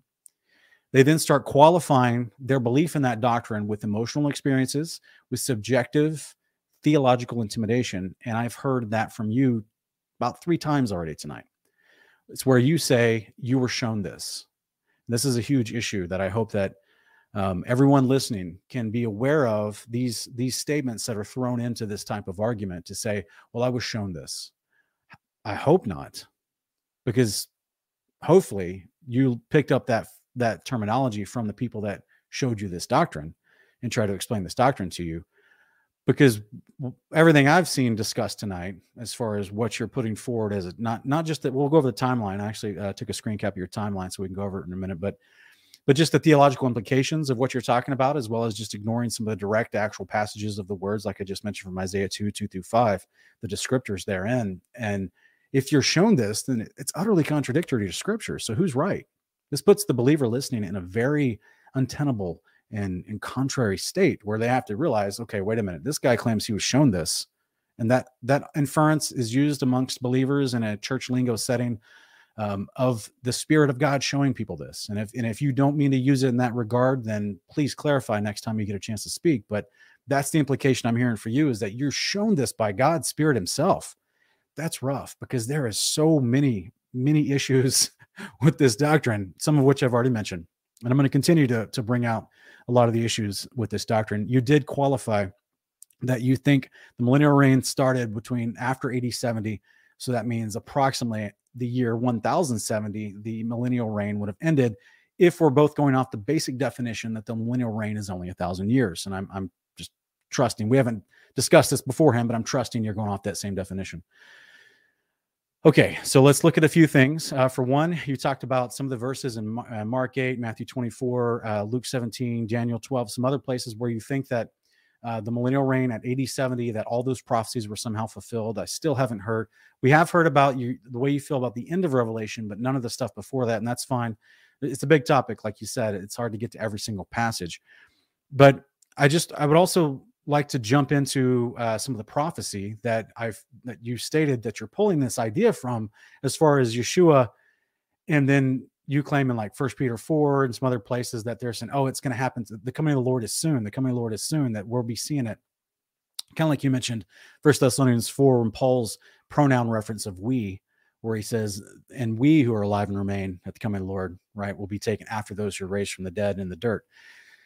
to give the implication that Paul was talking about himself as well. But yet Paul died in approximately AD 65 in Rome. And so he wouldn't have been talking about himself either. But at the same time, Paul gives us a ton of qualifiers, like I've already mentioned in my opening statements, for when the day of the Lord would happen and what that would look like. No worldwide earthquake happened at AD 70 when the Romans invaded Jerusalem and destroyed the temple and slaughtered about 500 million people. The kingdom, like Daniel prophesied, like I went over in Daniel 7, the kingdom, that fourth kingdom of the beast that is persecutes the saints and speaks blasphemies against the Most High, who's taken out by the Messiah. That kingdom, Titus, the guy who came in AD 70, lived another 11 years after AD 70. He was not killed at this moment that people in your theological position claim that Yeshua returned and started the millennial reign. So, your immediate king of the kingdom that comes in at that time that tries to be put into that final day of the Lord reference, it does not qualify. So anyway, that's just another option right there that put forward for the people to think about, as well as we have a prophecy about the scattering and this, why this would happen, plus a time period that it would not be the end. So I'm going to pull this up on screen and see if we can't read it real quick so that we can show the people a little bit what I'm talking about. All right. This is the Testament of Levi found amongst the Dead Sea Scrolls, right next to Jubilees and Enoch and Genesis and Deuteronomy and Exodus.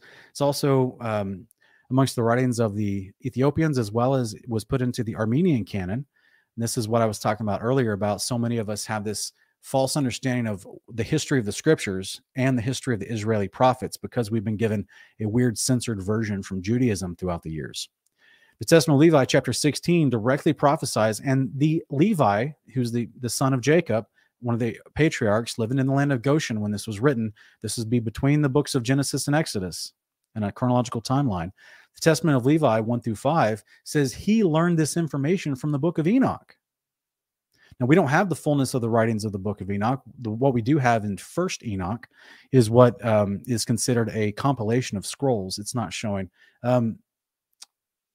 If Chris, if you're still listening, could you please allow my share screen to come in?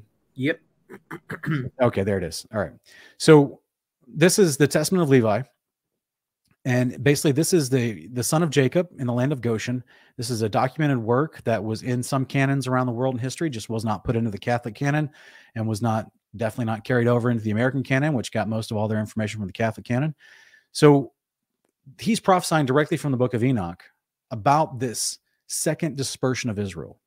And he says in Testament of Levi 16:1-5, now I have learned in the book of Enoch that for 70 weeks you shall go astray and profane the priesthood and pollute the sacrifices. And you shall make void the law and set at nothing the words of the prophets by evil perverseness. You shall persecute righteous men and hate the godly. This is exactly what Yeshua was reprimanding the scribes, Pharisees, and the Levite priests in Matthew 23. The words of the faithful shall you abhor. And a man who renews the law in the power of the Most High, you shall call a deceiver. They did that in John chapter 8. They called Yeshua a deceiver. And at last you shall rush upon him to slay him, not knowing his dignity, taking innocent blood through wickedness upon your heads. They chanted that as Yeshua was brought before Pilate. Let his blood be upon our heads. And your holy places shall be laid waste even to the ground because of him. And you shall have no place that is clean, because you shall be among the Gentiles, a curse and a dispersion. Here's the time qualifier, until he shall again visit you and in pity shall receive you through faith and water.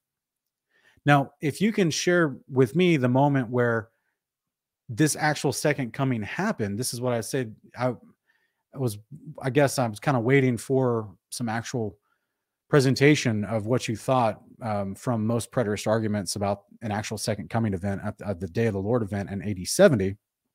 But I'm not seeing it. It's not a day where Yeshua returned with angels and routed out the wicked and killed the first and second beast and locked away Satan for 1,000 years. We don't see any evidence of that. All we see in all of history is the Romans came in, destroyed the Jewish people, and scattered them again, just as was prophesied. And this is what Paul would be talking about. Same thing with the writer of Hebrews, where he encourages them about as the day approaches, let's not give up meeting with one another. Same thing with 1 Peter 4:7. We know that our time is near. They all had these prophecies. They all had the book of Enoch, also found with the Dead Sea Scrolls, a major scriptural resource for the first century believer. They all had the Testament of Levi. They knew the scrolls from which the prophecies were given about the first dispersion as well as the second dispersion. The book of Jubilees chapter 1 directly tells us of the first dispersion, literally in the Exodus 24 through 30. One moment on Mount Sinai with Moses, Yahweh warns him, I know that you've done all this. We brought your people here. We've got them out of bondage in Egypt, but they're going to grow fat and lazy and rebellious, and I'm going to have to disperse them later. It's prophesied to Israel all throughout history. From the days of Enoch, there would be two dispersions. And that at the end of that dispersion is what's considered the great day of the Lord, when the Most High, the Father and the Son, actually come down and bring their dwelling place on the earth, and they never leave at that point. This is the huge qualifiers, and I think that we're kind of missing here. So the first century believers like Peter and Paul and whoever wrote Hebrews, they would absolutely understand the idea of the second dispersion, and absolutely 100% know that they should warn their people about it. They were already seeing the signs of it as the Roman Empire was colluding with the Pharisees, Orthodox Judaism at the time, to push Christians out of the synagogues and persecute them more and more every year. This all escalated in the times of Yeshua's resurrection, leading up to the dispersion of Israel, and then it got worse after Roman invaded and took over Judea, to the Council of Jamnia in AD 90, where then suddenly now anyone that professes Christ could no longer fellowship in any synagogue, any Jewish synagogue, and was considered an enemy not only of the Israel of the Pharisees and Jews, but also of Rome. And this is when they started the widespread persecution and began the throwing them to the lions and different things like that, burning them at the stake. So this was, the point is, the second dispersion was already prophesied. We don't have to retroactively and in ignorance take the descriptions of the second dispersion and try to say that was the coming, the second coming of the Lord. None of the qualifiers fit. In fact, it was already a prophesied event that there would be a time between the second dispersion and the actual coming of the Lord. According to the timeline I'm hearing from you, my brother Matt, you're putting the second dispersion directly at the coming of the Lord. And that's not what prophecy does. So that would be a huge problem with this concept. Also just wanted to, I know that you said you believe Revelation is chronological from chapters 19 through 21. I would highly encourage to take a revisit that as far as the scriptures. None of the prophets are chronological. You already mentioned Ezekiel, and I agree. I understand the scrolls of Ezekiel have been collected and compiled by the scribes out of chronological order. But honestly, brother, it just doesn't matter. Isaiah is not in chronological order either. I mean, like there's a ton of prophecies that are not in chronological order, but they didn't have to be, because the prophets gave you qualifiers within what they were talking about, so that they, to a competent reader, as far as someone that understood the scriptures, the history, the context, especially if Isaiah is writing to the people of his day in northern Israel, knowing about the Assyrian king that's going to come invade and all these kinds of things, like then you would understand that he would be given a prophecy to people that would understand what he's talking about.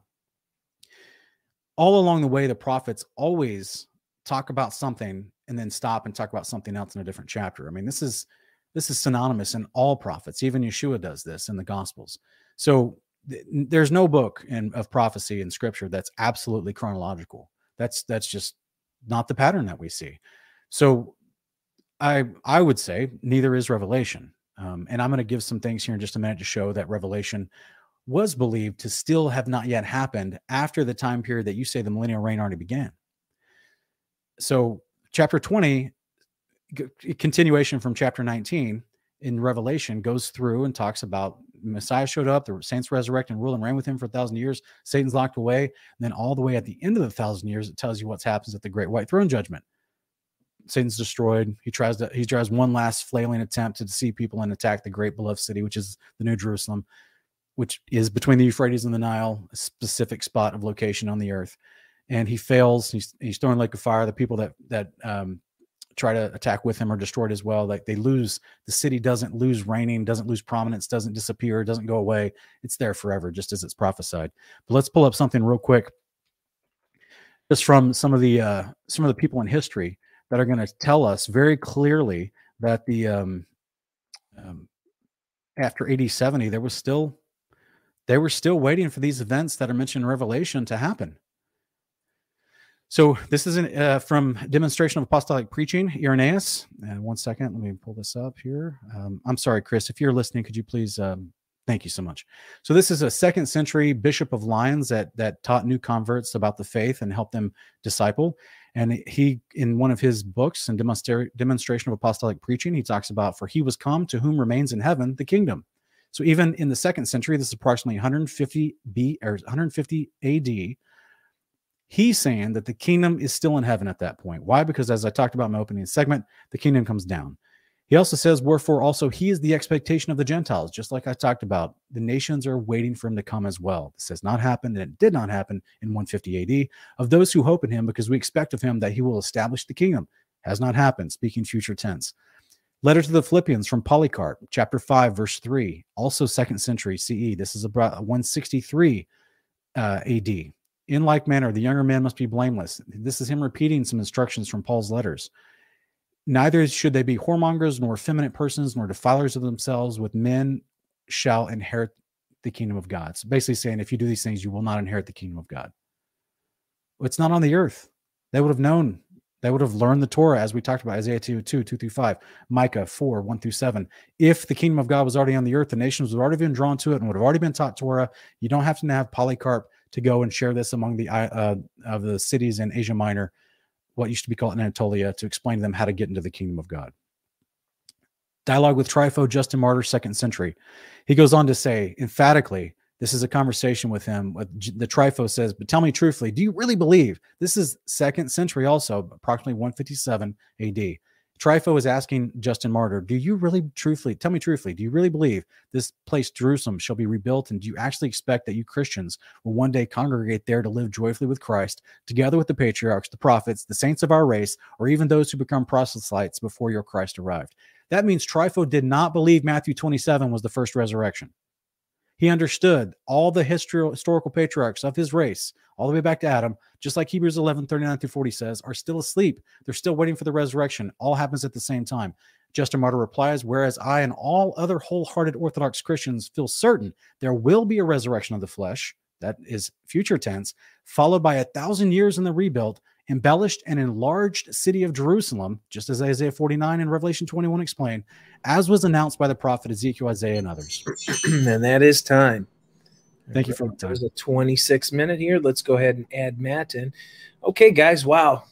The chat room is off the charts, guys. You guys are creating debates all over there as well. So, guys, we have just completed the first 2 rounds. Now we're going to go into a shorter season right here. We're going to go into a 15-minute rebuttal. This is your final rebuttal before we get to the Q&A. So this is your opportunity to make your best pitch, counter something that your opponent has said, and then we will go into a Q&A session.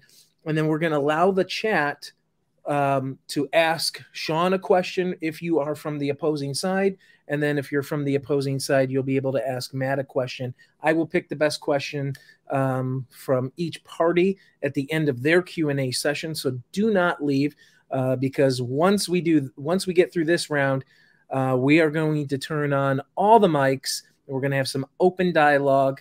I will be put in charge of people speaking over each other. So, Matt, you are up first. This is your 15-minute final pitch rebuttal of everything that Sean had to say, or if you want to clarify and make any strong points before we get to the Q&A round, let me know when you are ready, and I will get your time set for you. Go for it. All right. Here we go. All righty. Well, I don't know that anything I'm going to say in the next 15 minutes is going to have any kind of responses to some of the things I saw or heard Sean say and some things I saw in the chat. First of all, I don't believe that Revelation is a chronological book in its entirety. The verses and chapters that I quoted was the last 2 to 3 chapters, which I believe those parts are chronological. I don't read any of the non-canonical books, so I wouldn't be able to refute any of those things. Not that I don't believe that they are scripture or not. I just believe that if we're going to have a debate on a specific topic, that we stay on the same foundation of agreed upon canonical books that we find in the Bible. So that's where I've focused all of my attention and arguments for. I heard, Sean, I heard you say that my explanation of the covenant and ancient covenants and everything that I presented in the first presentation came from a Torah teacher. It did not. Quite the opposite, actually. The teacher, the stance of the teacher was based on renewed covenant theology. I don't believe that. And I thought I explained that pretty clear and the different timelines and the transition of the Sinai covenant to the new covenant. Also, ancient covenants is not a Judaic manifestation. They didn't create the only compilation of ancient covenant practices. It was world practices at that time, including the suzerainty covenant, which I spent most of my time focusing on. The wedding covenant was actually just an explanation or an example of a dual ratification covenant practice. It's ratified or activated in two different parts. It's not a, you know, one-time signature, one-time ratification. And the purpose of doing that is for my Torah brethren that watch have a clear familiarity with the wedding covenant structure and how it is ratified. So it is an easy point to make in order to bring light to the same or similar ratification process of the suzerainty covenant, which is different. It is not a wedding covenant. Okay. I didn't make a claim that the Sinai covenant was a wedding covenant either. It's a suzerainty covenant, a sovereign king, powerful sovereign king, making a covenant with a smaller group of people or kingdom. This has happened throughout history, throughout kingdoms. Suzerainty covenant is well known. It is not a Jewish manifestation. And I've explained how it was ratified in two parts. None of what I was sharing in that had anything to do with teacher or what somebody else showed me or taught. I didn't learn this from anybody. This was untaught to me.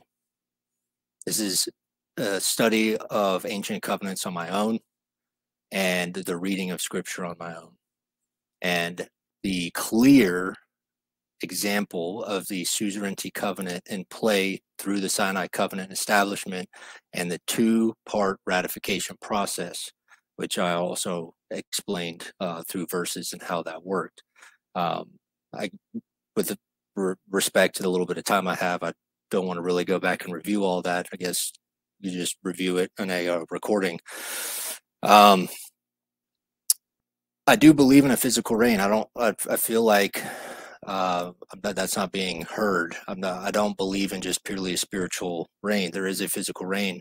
And although it's not appealing that I can't point and show you where the physical millennial reign is right now, if Satan is released to deceive the nations, would that deception not cause a visual cutoff of the actual kingdom? Can it be proven or disproven either way? No. But we are in a great deception period. Even if that deception period was in the future, would that deception period have any observation of the millennial kingdom still happening at that time? And how would you be able to argue either way with that? Let me see what else that was brought up. You had brought up all the verses, or the verses and the arguments I made with scripture weren't understood properly or weren't used correctly. You made your point about my inability to be able to understand scripture, or you exegetically explain or expound upon this topic and explain it. Yet there's actually no refute or rebuttal on any one of those verses. Just simply stating how you feel about it. And you studied this for 20 years, and I've been looking into this for 2 years. So, you know, obviously you're smarter than me. You just never actually addressed any of those things. So it's purely just how you feel about what I had stated. There was no actual evidence to support your argument, contrary to what I had said. The main point I want to make is I think the biggest handicap we have is the getting a ring on my Facebook is historical evidence to support the argument either way. I need to pull up my screen again real quick. My apologies. So a couple of things that I want to point out. One is in 192 AD,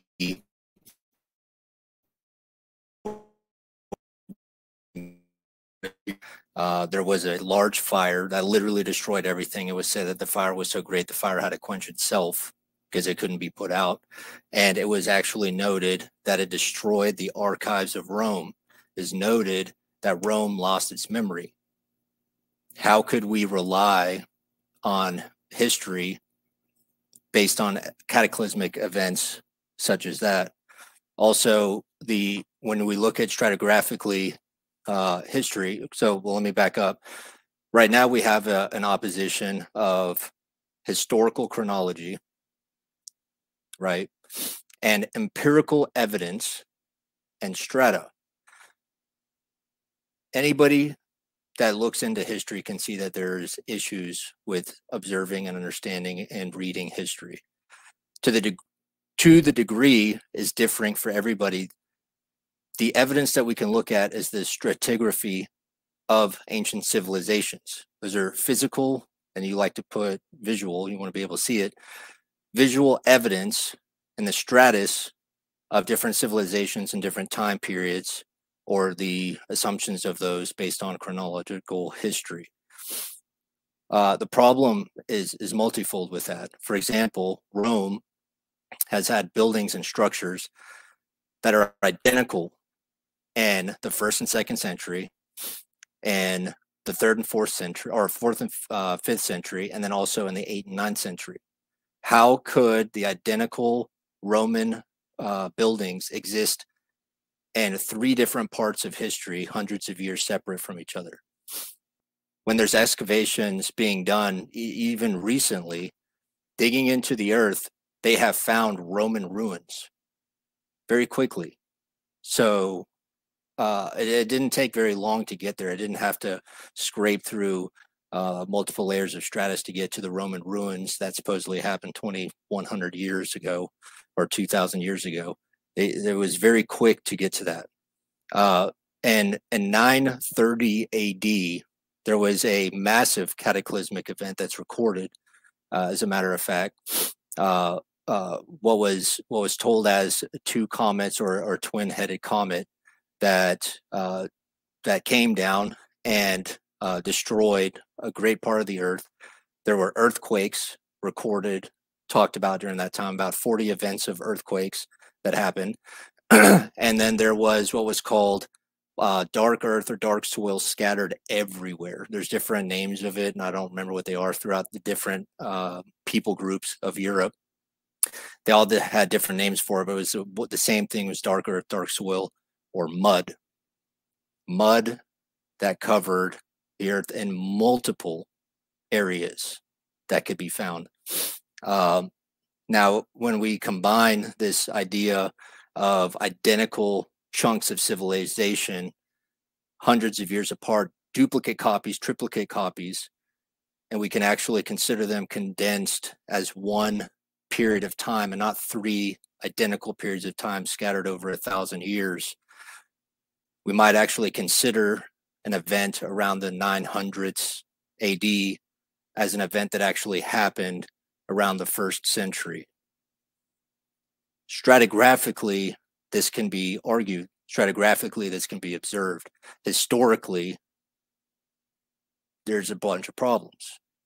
So historically, we may not see these events that happen that you want to see in that time period or you want to hear about because it's spoken about in Revelation, but we see potentially these events, these cataclysmic events happening at 930 or around 900 AD with and right on top of Roman ruins, like literally sitting on top of ruins. When they're excavating, they're finding this dark matter, this dark earth, this soil, this mud on top of Roman ruins, and it could have happened at that time.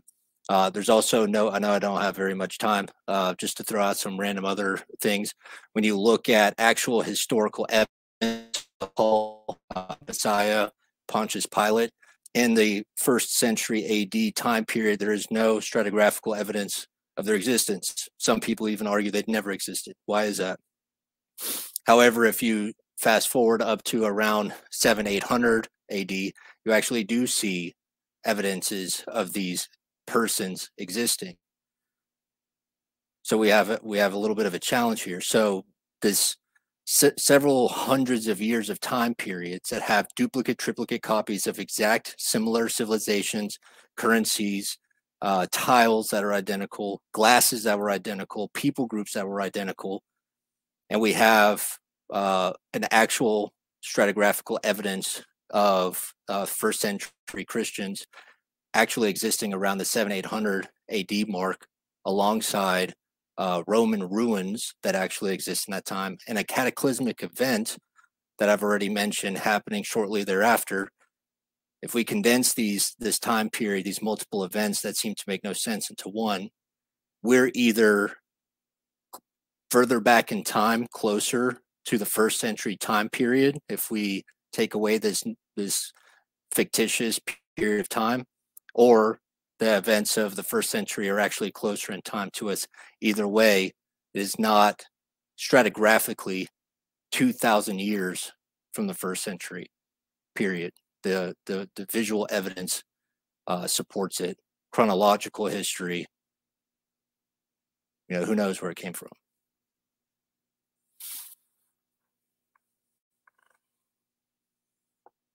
Okay, you do have 2.5 minutes left if you want to use them. That's all right. We move on to Chris. Okay. Sean. Okay, oops. All right, let's go ahead and add Sean in here. Okay, Sean, we're going to set that clock again for 15 minutes. This is the final round of muted mics. I mean, it's up to you, Chris, but if you like, I'd love to defer my time to add it to the next segment. Okay. Well, that is absolutely what we can do. Since you are deferring your time, you will be able to ask... Well, let me get my face on camera. Okay. Since you deferred your time, you will be able to get the first question to Matt. All right. Thank you, Matt, for offering mentions of some of the reasoning that's come into your understanding of why you've latched onto this theory, as you were just going over the stratification and some of the evidence thereof, cataclysmic events and whatnot. Are you aware that all archaeology, unless there's dedicated events with time stampers, markers, names of people that are validated in history, are you aware that archaeology is a theory of interpretation? How do you mean? The things found in the dirt have to be interpreted to be placed meaning and assigned value to them, unless there's a specific writing on them that dates it by rulership, by a recognizable, documented, long-standing name of a street or a town or a city, or a document of transaction between rulers or commerce or trade. If there's none of that, and you're just looking at mud that's been scraped off of walls at different levels of dirt, interpretation has to come in. Mm-hmm. Were you aware of that? Yeah, I would agree with that. Stratigraphically, okay. We also have layers that prove periods of time between events as well. So that's kind of what I'm getting at, though. Okay. The idea of claiming that something proves something, because you dig down in the dirt and you find a layer of an ancient city that they claim, all right, well, this has all the remnants of being built in the 1900, and then we dug down another 70 feet and we found something that looks like it was built first century AD, because it has, and then they're like, all right, well, so we'll go over here to another layer where something, unless we have the record of what was built on top of it and what actual cataclysmic event happened, it's being interpreted. So I guess the biggest question I'd have for you is, where are you actually getting your claims? Where's the evidence? Who's the people making these claims? Where are you getting these ideas? So first thing, if you consider civilizations or people or whatever, events happening over the course of several centuries over a period of time, they would be layer upon layer in the stratus. Would you disagree with that? No, I'm asking specifically, you're making a claim about stratification found amongst archaeology, and I'm asking, where did you read this? Where did you come so you just simply want citations? Yeah. Where did you actually come up with this information? Okay, so Dr. Gunnar, I'm trying to look up his last name right now. My brain is on falling apart. Heinsohn.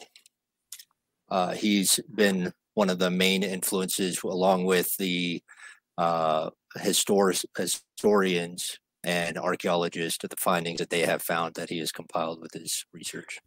Does Dr. Gunnar, I'm guessing you've either read his books or watched videos produced by him or about him? Is that what's going on? I haven't read any of his books. I've watched some of his lectures regarding the topic and the sources that he cited. Is he someone that supports the biblical view of history, or does he? No. Okay, I'm sorry. I'm jumping the gun on your question. I'm sorry. I thought you were referring to his faith. He does believe in the historical events of Scripture. Yes, he does. And he's an atheist. Yes.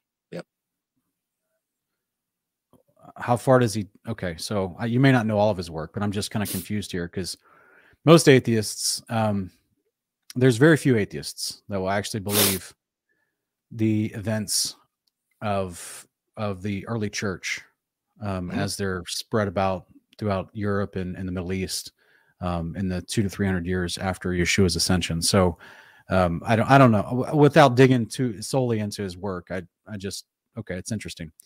And I guess that would be my first question. So I don't want to keep going. I naturally want to keep going because this is what I do on my show, right? We have longer back and forths, but I'll stop. You can, to be honest, like Chris, you're on mute. Yeah. If you guys want to continue on that, you can. Each time there is a question asked to the other person, it will count as a question just to keep things sort of in control because we are obviously almost getting to 11 o'clock Eastern. So we want to respect your time and everybody else's. So you guys can continue on that point because I thought that was very interesting as well. So that Dr. Gunnar, does he actually believe the millennial reign came and went? His understanding, if I remember correctly, I don't believe everything that he says. Obviously there's a lot of what I follow is based purely upon his extrapolation of evidences of duplicate and triplicate civilizations based on stratigraphy. So the way that he understands this cataclysmic event of 1930 is his interpretation of Satan being released at that point in time. So this guy does make theological assertions in his interpretations. Without being a believer, yes. So he does believe in the scripture of narrative. So he does. So you're telling me that this archaeologist or researcher, was he an archaeologist or just a researcher? No, he's a researcher. Okay, so this particular researcher who claims to be atheist does believe the biblical worldview of history, even up into the appearance of Christ. But the biblical worldview of history blends into the prophecy and the eschatology of the future fulfillment of the Bible. Mm-hmm. So he also believes in those prophecies that a millennial reign came and went and ended in 1930. I haven't heard him specifically talk on the topic, but he does make a lot of his historical bases off of scriptural history as it relates to the Old Testament events that happened during that time. I apologize. I'm really confused. I thought you just said he proposes the millennial reign ended in 1930. He believes that Satan was released at that time. I haven't heard him actually say anything about the millennial kingdom. One could assume that would also mean that he believes that the millennial reign happened prior to that. Okay, so and you differentiate. So one of the things that you do disagree with this guy on is your belief of when the millennial reign happened. You believe it started in 70. Is that right? Yeah, 73. In the seventh Chodesh after the fulfillment of the fall feast, as we know it to be. So the way that I would interpret, and again, this is all very, very new information to me, so I wouldn't be able to answer all your questions on this. And then I actually don't have a liking to history, to be honest. I never really liked it. However, recently it's been an important component of my stance on eschatology. So I've had to dive into areas that I am not very fond for.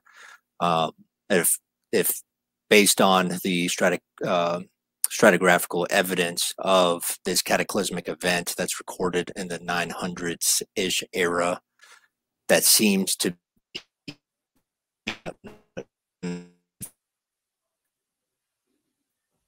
So we lost you, brother. Your internet's cutting out.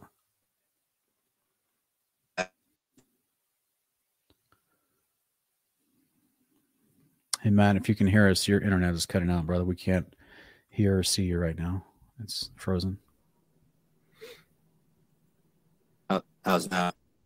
You're starting. Try again. Am I back? Yes, you are. Go ahead. Okay, cool. Okay. Anyway, so and real quick, I just want to make clear, Matt, I hope that you don't take any of my questions or the serious tone with which I asked them to be an attack on you. This is all done in love, brother. I'm going to ask you some tough questions. That's perfectly fine, man. I can already tell you that I don't have the answers to most of them, but we'll go for it. Okay. But I would put, based on my current understanding, which has still had.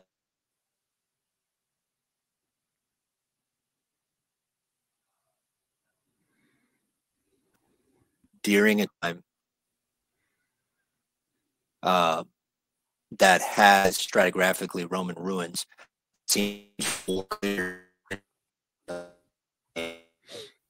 as return, putting that event around the first century technically, and then compressing the 2,000 years by several hundred.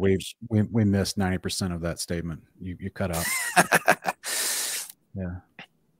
My internet's failing at the last hour. I want you to get a fair shake with the audience so they can hear you, but we're not hearing your arguments. Do you have a way to, maybe if there's some family members in the house that could jump off your Wi-Fi and give you more dedicated bandwidth? Yeah, let me see.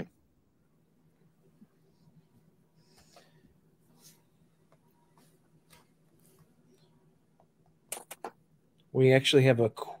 While you're doing that. Matt, you're coming in okay right now. Why don't you guys continue? So, Matt, I hear you mentioning the Roman stratigraphic layers mentioned by this Dr. Gunnar. What about all the other civilizations around the world that do not show, nor have I ever heard from? And I love history, by the way. I don't know if you've had a chance to see much of my channel, but I've never heard from anyone ever. In fact, I have a cultural family history of Native American, and we have lots of documented records going way back to hundreds and hundreds of years on the North American continent, of families and tribes and peoples and places where we were, and contracts and treaties, federated nations, trade with different federated nations, enemies we had to fight. We had to fight the Lofas, which were the giants in the Chickasaw language. Like we have a documented history going back way, way back that is not Roman or European. And likewise, you also, like I mentioned in my opening statements, you would have that as well from other cultures around the world, the Chinese, the Indians, the Ethiopians, there's so many people around the world that have documented, and they've built on top of their cities, depending on where they were. And some have just been lost to history. Some built up new establishments and settlements more recent. But even without the stratigraphic layers, the reason why I brought up my family history, being natives of Native America, is because they did not typically build standing, lasting cities. They're more nomadic. So, but they still have a documented record of a long period of time that would deflate this theory. I mean, I'm afraid I wouldn't be able to respond to the records that you only have. And, you know, it's an entire nation. I'm just saying I don't have them. I wouldn't be able to argue your point, or contrary to your point, when I have no idea of any of that. Well, this is why I'm giving you the grace on the points you're bringing up with the doctor you cited, Dr. Gunnar, because you don't actually have you didn't see what he saw either. And he's making interpretations based on what he saw. This is what I was getting at. So lots of cultures and civilizations have documented records passed down of genealogy. So this is not interpretations on mud layers. This is genealogy, right? One family lived a certain amount of time, died. The next succeeding family lived a certain amount of time. This is a long-standing history of record keeping. So look, I understand, brother. I've seen all the mud flood videos. I've seen the presentations on them. I understand the theories that are being put forward and the natural suspicion that the enemy does try to shade things in history. I just personally can't get on board with every single thing in the last 2,000 years being a lie. And more than anything, what would you have to say about all the qualifiers I presented in my opening statements? All these massive, amazing, wonderful qualifiers of the nations leaning and trusting in Yeshua and his kingdom and coming to it for food, water, medicine, not being taught war anymore, like judging, going to him for disputes. How would you settle those with your theory? So without going back to the actual verses and the actual scripture, the context of that time, I could only enter in 2 points. One is not all millennial kingdom type prophecies and the Old Testament prophets are actually prophecies of the millennial kingdom. They are also conditional futures based on the obedience or disobedience of Israel or Judah. Ezekiel is one of my go-to examples of that, as many people are under the understanding that Ezekiel, the prophecies of Ezekiel, is going to bring forth a third temple, and the Levitical priests are going to reign again through the Zadok line, and et cetera, et cetera, et cetera. Well, that is a conditional. I'm sorry. Okay, go ahead. Well, I was going to just jump in real quick to say that's just not in Ezekiel, though. It's mentioned in Ezekiel, but it's also in Isaiah and other places. Specifically, the reinstation of sacrifices, the holy mountain with the temple, and the Levites of mortal mankind being reestablished and chosen by Yahweh when he and his son return. So that's not just in Ezekiel, but I understand what you mean. I've heard that argument as well from chapter 40 to chapter 48. But Isaiah talks about it too. Okay, so I apologize. I asked you too vague of a question. So that was my fault. If I were to ask you a very specific question, like Isaiah chapter 2:2-5, where there is no conditional qualification for obedience, it just prophesies that in the last days, the chief of the mountains will be the house of the Lord. All the nations will stream to it to learn the law of the Lord, and he will settle disputes and judge amongst the nations. How do you think that already came and went? So a couple of things. One is, again, I'd have to go back and look at the context to know if it was indeed not a conditional situation. That's thing one. Thing two, with the millennial reign have happened, he was the ruler, is the ruler, but specifically during this time, he did rule with his saints, the nations. Where? It says that his house is the chief of the mountains, and all the nations will stream to it. So where do you think this took place?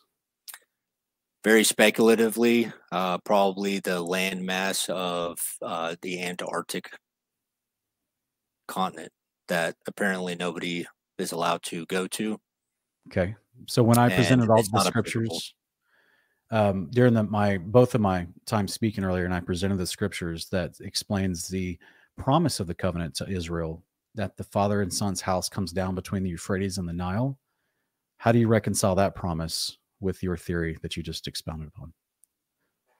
I'm not even sure what you're specifically referencing. To Genesis 13 and 15 and 22. As well as Jubilees chapter 1 and chapter 22 and other places, as well as Ezekiel and Zechariah, that the mountain of the house of the Lord descends between the Euphrates and the Nile. That is the promised land to all of people in covenant, from Adam to Abraham to Moses to Zechariah to Zadok to Yeshua to us.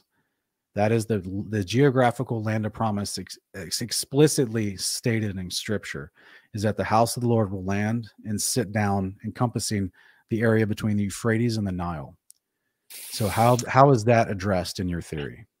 Yeah, so I don't read Jubilees or any of the extra canonical books. I'm not familiar with any of them, so I wouldn't be able to. I didn't present that theory from Jubilees in my opening statements. I presented it from Genesis.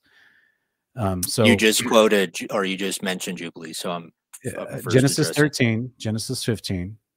The Euphrates to the Nile is the land promised from Yahweh to Abraham and all his descendants to live forever. So how would your theory address that claim in Genesis? In terms of, are you suggesting that the Holy Not Antarctica. The New so how would your are you saying that the New Jerusalem is going to come down and sit there? That's your proposal. That the New Jerusalem in Revelation 21:7 is called the land of inheritance. In Isaiah 54 verse 13, it specifically says Zion, which is the Old Testament name for the New Jerusalem, is the inheritance of the saints. Okay. So the saints, the resurrected believers, inherit Zion, also called the New Jerusalem, and it specifically is a geographical area that sets itself down. The city that I read off is in the heaven, but then descends, sets down between the Euphrates and the Nile. Okay. The holy city, New Jerusalem, hasn't descended yet. Well, okay, so this is what I was saying. So if you think the millennial reign's already come and gone, and Yeshua's already on the earth reigning with resurrected saints, and they're still reigning from somewhere, you think it's in Antarctica in an unknown, unreachable area. So it's not within the New Jerusalem. You reject that narrative, and you're thinking that they are still reigning from something. It's just, we can't go there. We can't see it. That's what you're saying. It's somewhere out in Antarctica. I speculate that it's the Antarctica, since it is a undiscovered landmass area. However, I can't conclude that with 100% certainty. The only point I'm making is that the known continents of the world that we are aware of quite possibly can't be the only continents of the entire earth that the Messiah and the saints could be reigning on an unknown landmass, and through the Great Deception period have made that unbeknownst to us, and we are only aware in this deception era of the known continents of where we're at now. What are you defining as the word reigning? As a king reigning and ruling. So at what point in history does a king reign over subjects who he never sees and interacts with? He is reigning over subjects that he sees and interacts with. The nations are cut off in the Great Deception period for a time to be deceived. It's not the description of Revelation 27 through 10. They're deceived and they come to the beloved city to attack him. So I'm just confused, I guess. Do you agree with the promise to Abraham that he would receive the land between the Euphrates and the Nile forever? If it says that in Scripture, I would agree with it, yeah. Okay. Do you think that Abraham is a part of the resurrected saints that are reigning with Yeshua in some unknown place right now? Yeah. Okay. He died before that. Why isn't he in the land of promise? If you're talking about the holy city, Jerusalem has not come down yet.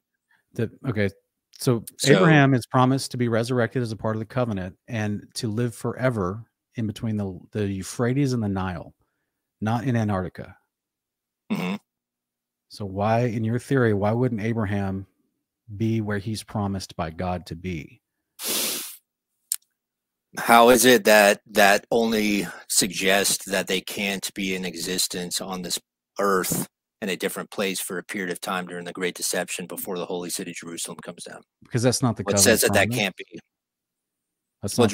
Abraham also died and wasn't in the promised land for, as long as he's been dead. Or he's still in Sheol, according to Scripture. You're right. Because that's also explained in Psalm 49 and a whole bunch of other places about the process of the resurrection. That's part of the covenant promise, is that Yeshua redeems our soul from Sheol and resurrects us to glorification. Mm-hmm. So we're immortal. Correct. And this promise is all the saints. It happens to them all at the same time. So when do you think the first resurrection happened? Like date-wise? According to your theory, where would you place the first resurrection? Sometime after the 7th Chodesh or 7th month of 73 AD, the beginning of the millennial reign. So what promise do you have? To reign with the Messiah after the second resurrection. In your theory and your hermeneutic view that you're compiling here, where do you place yourself in the promises extended to believers to die and then the judgment? So there's you die, and the next thing that you do is you go to judgment, either thrown in the lake of fire or you're raised to glory. Mm-hmm. So where do you place yourself in all this? If you think the first resurrection's already happened, in Revelation 20, that the passage you're quoting from directly tells you that those who take part in the first resurrection rule and reign with him for 1,000 years, mm-hmm. why would you think you get to rule and reign with him if you miss the first resurrection? There's nothing that says that that's not possible. There's a second resurrection that happens after the deception period where the dead and Hades give up their dead and then they're judged for their works. So there's nothing that says that the people during the great deception time who are believers will also not be resurrected and be judged alongside. But there's nothing else to rule and reign over, brother. If the description of Revelation 20, verse 15 through 20 of the second great white throne judgment where the resurrection of the wicked and the righteous occurs. The wicked are thrown like a fire, extinguished. Death and hell and Hades is sealed up. No more dying. Mm-hmm. No more Hades. No more resurrecting. There's only been two great resurrections. Everyone that will be resurrected has been resurrected at this point. This is after the millennial reign, specifically 1,000 years after the millennial reign. So even in your theory, we've already missed that too. You've missed the second resurrection also. How's that? According to your theory, you said the millennial reign's already come and gone. After the millennial reign, the deception period, after the deception period, after the deception period is another resurrection, right? And after that resurrection is the great white throne judgment. But that's what I'm saying though, that the point of the ruling and reigning with the first resurrection is you have someone to rule and reign over. That is literally the point of having a new priesthood underneath Yeshua. The idea of a priest in ancient Israel was someone that knew the law of God and could teach others how to do it. This is what we see as a descriptor of the millennial reign, is why the nations stop warring with each other and why they come to the mountain of the house of the Lord to learn Torah, to stop killing each other. This is why they also have access to free food and water and the medicine from the leaves of the tree of life.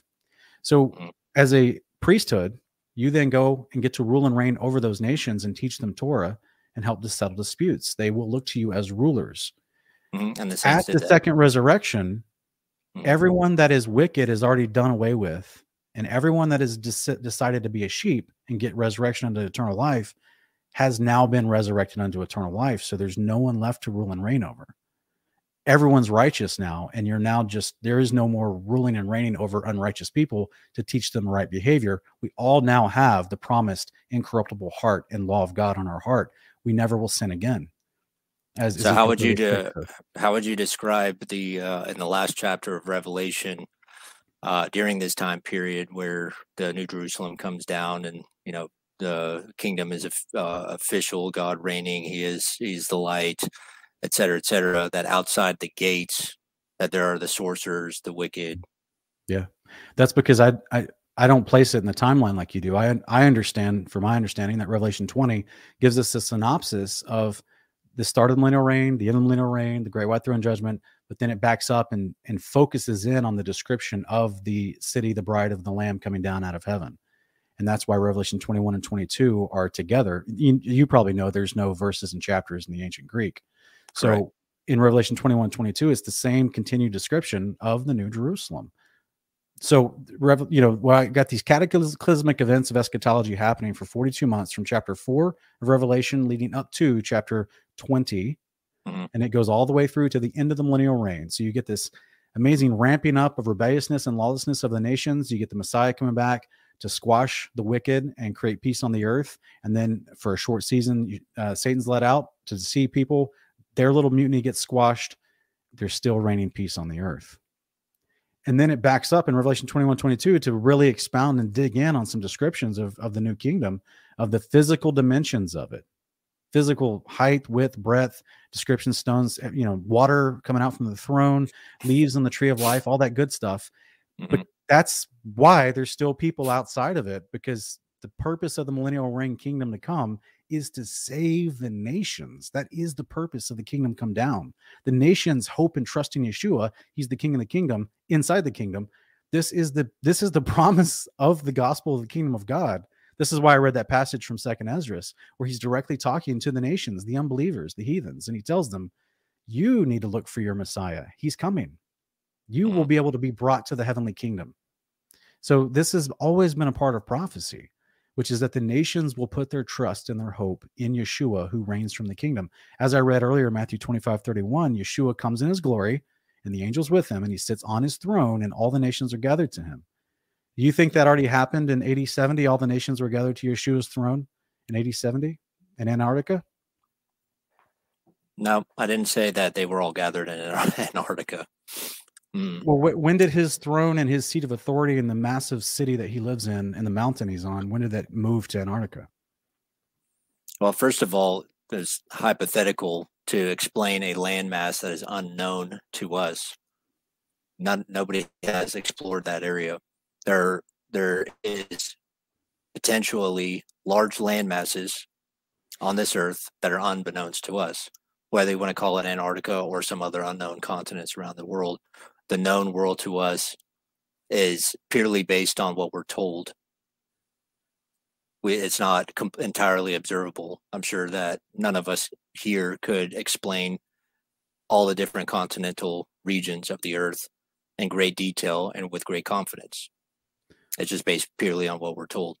So ignoring the Antarctica thing, because I know you're kind of hanging your hat on that one thing right now. No, I'm hanging my hat on the descriptions that are given to us. Basically the point that I'm making is that during the time of the great deception of the nations, being deceived as the people in the nations, awaiting the deception era to end with Satan or God destroying the armies of Satan towards the end of the great deception era, after which there will be a resurrection, both again of it will be for the wicked for the first time, because they never were resurrected the first time, and there will also be new saints that happen, new saints that are resurrected, people like us today that are believers. Well, I don't agree with that. Resurrected.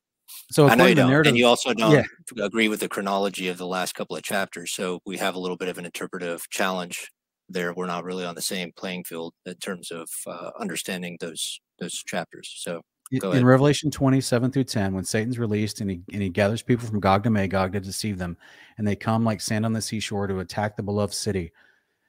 You think that we're almost there? Am I correct in describing it like that? Almost to that little spot. Okay, so when that spot happens, where will Satan gather these people and take them to attack the beloved city? Where's the beloved city now? No idea. Couldn't tell you. Okay. Because I would nations are the nations that we live in now, like the no, the beloved city that the nations go attack. Yeah, I don't know the location. Okay, so this is why I would just put forward for anyone watching that I believe the beloved city is the New Jerusalem that's being emphatically described in Revelation, as well as the place of peace. That's why it's a beloved city. It's a place that has resources for free for people, food, water, medicine, and it's a place of peace where they learn right behavior. It naturally, the law of God produces love in people's hearts. That's why it's called the beloved city. And we get emphatically the description of where it is now has yet to descend, as well as what it is as a part of resource of the inheritance of the saints, as well as its physical geographical location promised to all the saints and expounded with the GPS location to Abraham, basically. So like that's what I would put forward, that it is a literal city, that the millennial reign does happen within the New Jerusalem, and that is specifically happening in a specific geographic area of the earth, of the plane of the earth. And I don't think it's a mystical, hidden, unseen place where Yeshua is reigning from. I think he has yet to blow the seventh trumpet and is still in heaven waiting for the Father to say go. Is there any questions you had for me about some of the things I put forward?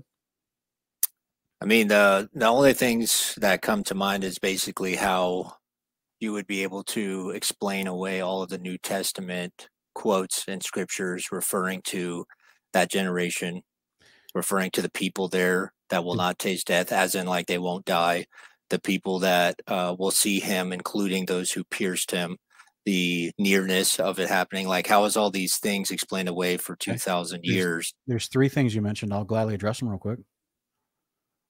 Yep. So those who would not taste death, he's speaking about the second death. This is widely known. This is why Yeshua talks about the first death. This is why, there's in the Hebraic understanding of Scripture, they understood Sheol. They understood the idea that that was the temporary resting place after your body was extinct and you're waiting for your glorified body. So they understood the second death is what we avoid. This is why Hebrews 9:26, it's appointed man once to die and then the judgment. The judgment is where you face true death. You taste death. That means you're done. That was a Hebrew idiom, meaning you're done. You're extinguished from life. You don't live forever in the lake of fire. You're extinguished. Matthew 10:28, body and soul are destroyed in the lake of fire. That's the second death, as Revelation 20, verse 19 explains. Second thing, those who are standing there will see him at his return. Yes, because they get resurrected. They'll absolutely see him. That is the story of the resurrection. They're raised from the earth, and they see him coming down the moment they get up out of the ground. This is literally what Paul expounds upon with descriptive detail in 1 Thessalonians 4. And the third thing, what was the third thing you mentioned? Even those who pierced him will see him return. Well, I think I just try to explain that. Well, we also have in 2nd Baruch, it talks about those in Sheol will also see the day of the Lord when he comes through the firmament, and the resurrected are happening because they can all see. I don't know exactly how that looks or what that looks like, but it seems as if everyone that's wicked in the unrighteous side of Sheol will also witness the resurrection and will see him at his coming on this one great day. And it says they lament in their torment and their pain all the more. It doesn't mean physical torment, it's emotional torment in their pain. What verses is that? I want to say this is in it's in 2nd Baruch. I want to say it's in chapter 27. I'll have to go look up the exact. You said Baruch as in like not in the canonical books. The priest and scribe of Jeremiah, Baruch was in your Bible up until 1880. So okay. If you want to go to an earlier American Bible, if you believe in that canon, it's just the same canon brought over from the 1500 KJV. Mm-hmm. Well, we all know that people kind of added and took away books as they saw fit over time. So it's an interesting. Yeah, it's a study in itself. We do a whole show on it on my channel called Honor of Kings, where we look at the different manuscripts and different canons.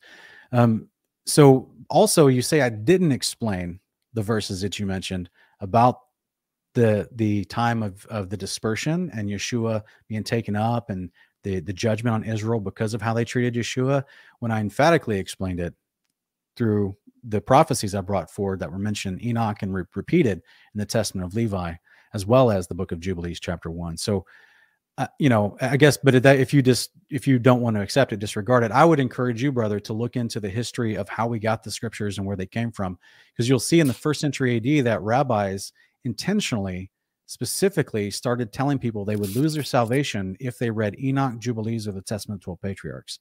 And we have to ask ourselves why. If we want to talk about censorship, why would the rabbis do that and tell people you can't read those books, when those books emphatically talk about the two dispersions of Israel, as well as the specific timing of the Messiah returning, his millennial reign kingdom, his priesthood now and through then, and how the whole story is neatly tied up into a bow. And I would suggest that theories like this come across because we have such a poor understanding of the history of how we got our Bible and where these manuscripts came from.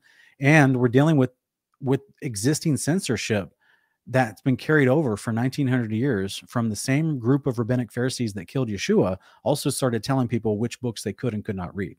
So I agree with you. There is an attempt at revisionist history. I don't agree with you that it's such widespread and that it can't be, we can't ever find a true answer. I just think that it's actually been documented for us what has been censored. We have testimony from the 1st and 2nd century early church fathers directly calling out the Pharisees of their day trying to censor scripture so they could hide the Messiah. And that's after your timeline of when the millennial reign started. As I read from some of those quotes earlier, they fully believed in the resurrection. I have a quote right here from, anti-Nicene fathers from Papias. And it says, this is from volume 1, translated by Alexander Roberts and James Donaldson of the anti-Nicene fathers. So this is pre-325 AD, but post AD 70. Papias says that there will be a millennium after the resurrection from the dead when the personal reign of Christ will be established on the earth. Another Nicene father says emphatically that the inspiration of the book of Revelation is deemed superfluous to add and should not be added another word. And it is blessed by Gregory Theologist, Cyril, other early church fathers, and even men of old, because this guy was in the 3rd century AD, referencing people a couple hundred years before him in the 2nd century AD. Men of old like Papias, Irenaeus, Methodius, and Hippolytus, they all bore satisfactory testimony to the book of Revelation. That means early church fathers for the 300 years after the event that you claimed began the millennial reign were still talking about the book of Revelation as if it had not happened yet, because it had not. So that's what I would like to put forward to you for consideration tonight. Okay. So guys, we have successfully got through this portion of the debate. What we're going to do, we're going to open up to some Q&A. If you are in the chat room and you want to ask a question, put who it's for in caps with a Q in front of it. You may or may not get answered because we're not going to have time to do them all. I have questions for both of you guys. So I'm going to start first with Sean. So while I'm asking these questions, make sure that you guys go ahead and start putting those in there. I saw a lot of questions before. I can't find them in the comments because there's too much comments going on in there. Matthew 24:34. It tells us that truly I say to you that this generation will not have passed until all these things have taken place. Yes.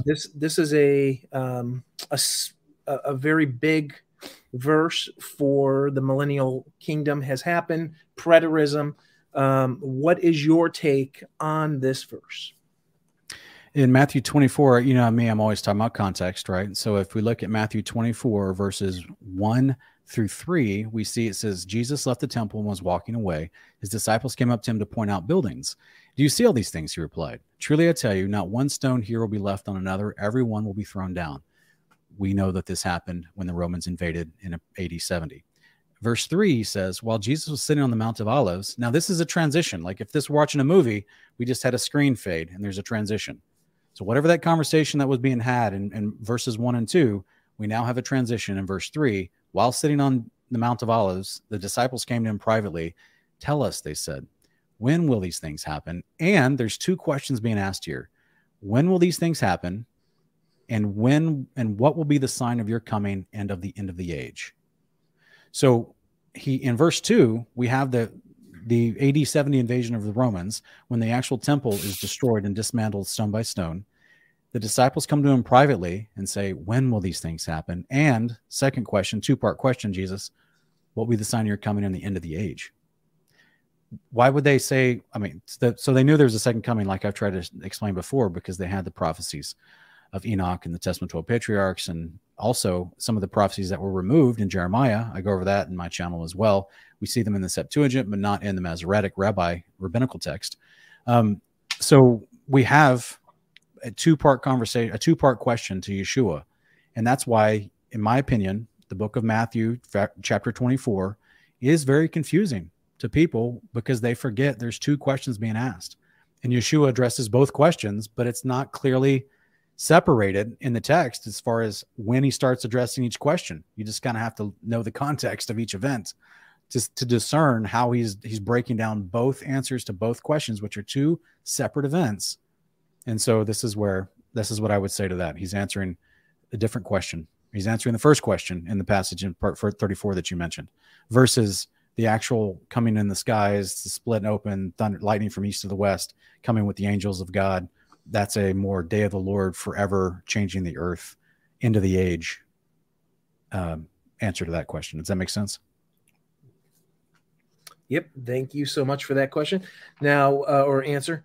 Now for Matt, since Yeshua, as you in your presentation, Yeshua has now fulfilled all of the fall feast, probably except for in your stance, the great eighth day, right? We haven't got to the eternity, right? We haven't received the great eighth day as right now. So this is a two-part question. Are the fall feast being kept by those that are currently in the kingdom, that those that have their glorified bodies that are with Yeshua right now somewhere in this earth? Are they keeping those feast days? And since for us today, there is no practical application for the fall feast because they have been fulfilled, we are not heirs to any of those promises that have happened with trumpets all the way through Sukkot. The only promise we have at this point is the great eighth day. should we or should we not be keeping those feast days? So I know that's a dual question, but go for it. Yeah, sure. So my current place of basically kind of just answering in general is that because the fulfillment of those prophetic feasts have already occurred, what we can do today is more of a memorialization of those feasts, just as initially Passover was a memorialized feast of the events that occurred in Exodus. It was also a prophetic feast of the coming Messiah and his death on the cross. Today, I believe that those feasts can be observed not in the way of the Sinai covenant. As you can read, the instructions of those things are impossible to do, and I would argue are dangerous to even try to completely observe. Though in a memorialize those feasts as it relates to the Messiah, in a way to teach Scripture, to teach the Messiah and his works and the things that have happened through biblical history. As far as what the saints are doing in the reigning kingdom right now, I wouldn't be able to answer that. I'm sorry. Well, let me ask you up with one quick follow-up question. We'll get to some people in there. I understand the point about memorializing. When we look at the spring feast, they represent everything that is vital to our faith: the death, the burial, the resurrection of Messiah, the giving of the Holy Spirit. These are things that are very vital to the faith. So they have direct application to the faith. The very things that have happened within the fall feast, where is the application for memorialization for us that now living past the time of them occurring, because they're not necessarily vital to our faith at this point? The blessed hope of his return, the first return, which I've understood, the blessed hope is in reference of that first coming and not this final coming. That's how I've taken Scripture this whole time. Okay. Yeah. So I think I'm understanding what you're saying. A timeline are basically the second ratification of the new covenant, which happened identically 40 years like the Sinai covenant, dual ratification process. With the fall feast, the wicked are gathered up like grapes and put through the wine press, which is the fulfillment of the harvest, the grapes. And the Day of Atonement, which is what that was fulfilling, is also the actual bloodshed of the second ratification process of the new covenant, after which at that point it has been fully ratified, and it also marks the official ending of the Sinai covenant. If the millennial reign has not happened yet, the Sinai covenant still exists in its power 2,000 years later, and we still haven't fully ratified the new covenant. It's still like waiting thousands of years later full ratification. It seems a bit strange. So in terms of memorializing fall feast, it's probably doesn't have the same kind of strength as the spring feast as it pertains to the gospel, death, burial, and resurrection, as you had pointed out. Still, I find that it has significance as it relates to the overall covenant ratification process, and those that understand this dual ratification process can use the memorialization of these fall feasts way to teach these things as a way to understand the events that have taken place with the Messiah's return and how those things played a part in a way to explain Scripture in a physical event-like way, just like you can with the spring feast. Okay. All right. Well, let's go ahead and we're going to jump into some questions. First one is up for Sean. It's going to be up on the screen. Is the kingdom of the Messiah of this current earth as he said it or not, as he said, it is not or not. In John chapter 18, verse 38, he tells Pilate, my kingdom is not of this earth. And yes, that's correct. That's because it comes down to the earth, as I emphatically showed with all the scriptures I presented in my opening statements. So there's a transition. Of course, the kingdom is in heaven above, as I mentioned, 2 Corinthians 12, 1 through 3. It's considered the paradise of God. This is why Yeshua promises us in Revelation 2, 9 and 10, that those who overcome with him, he allows them to walk in white, and he gives them access to the tree of life in the paradise of God. This is also repeated in 2 Ezra chapter 2, verses 40 through 45. But it doesn't stay there. This is the whole point of it coming down to earth and starting the millennial reign and being a center resource point and focal point of hope for the nations to be drawn to, where they learn right behavior, they get provision, they can live in peace and repopulate the earth. So the kingdom of Christ that he mentioned in John 18:38, I believe it's chapter verse 38, is currently in the third layer of the firmament, as mentioned by Paul, and it descends through the firmament. This is why it has to be rolled open like a scroll on the day of the Lord at his return, as mentioned Isaiah 34:4, Revelation, Matthew 24:30 and 31, in Revelation 6, 9 through 11, the firmament has to open to allow a 1,500 square mile city, four square city, to descend down through it and sit down between the Euphrates and the Nile, or on top of them. I think it's going to overlap a little bit on those borders, but the point is, it's a physical city that comes down out of heaven. So the moment that he's making that statement, the kingdom is not on the earth, but the whole promise of the coming kingdom is that it comes down to the earth. So I hope that's a satisfactory answer.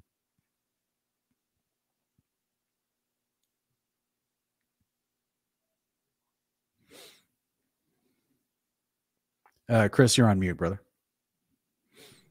I don't know who this is for. What evidence in Scripture is there for the idea that the millennial reign and the coming of the New Jerusalem are separate events? That's for our brother Matt. Okay. Based on, so Sean is of the interpretation that the last few chapters of Revelation are not chronological, but one kind of goes in and zeroes in on a previous chapter.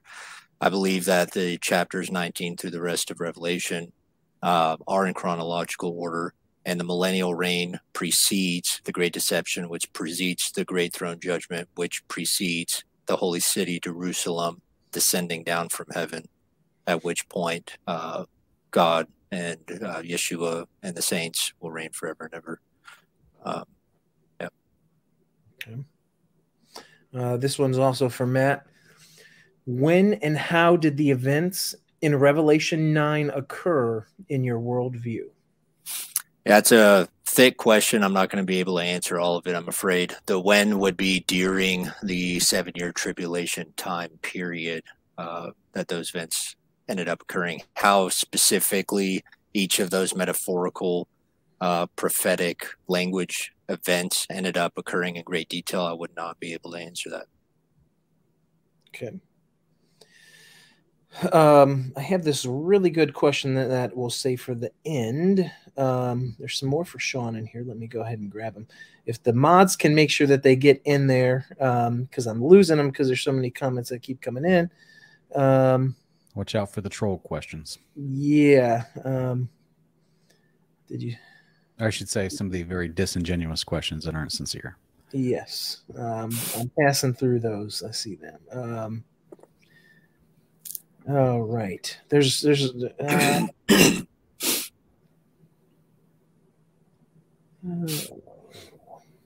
guys, there's so many. You guys are just loving the chat tonight. Okay, here we go. I have not read this. Okay. The Gospel of Nicodemus, among other texts, details the first resurrection where Yeshua went down to Sheol and led all the saints back Adam up to the garden referenced in Peter, fulfilling, I'm sure there's a second part to that question, and of course it's right here, continued promise made in the books of Adam and Eve. How do you reconcile that the first resurrection didn't happen? Well, we do have a show I mentioned earlier called Honor of Kings, where we systematically go through some of these books that either didn't make canons or were removed from canons. And some of them didn't make the canon because, rightly so, the people that read them realized how unscriptural they were.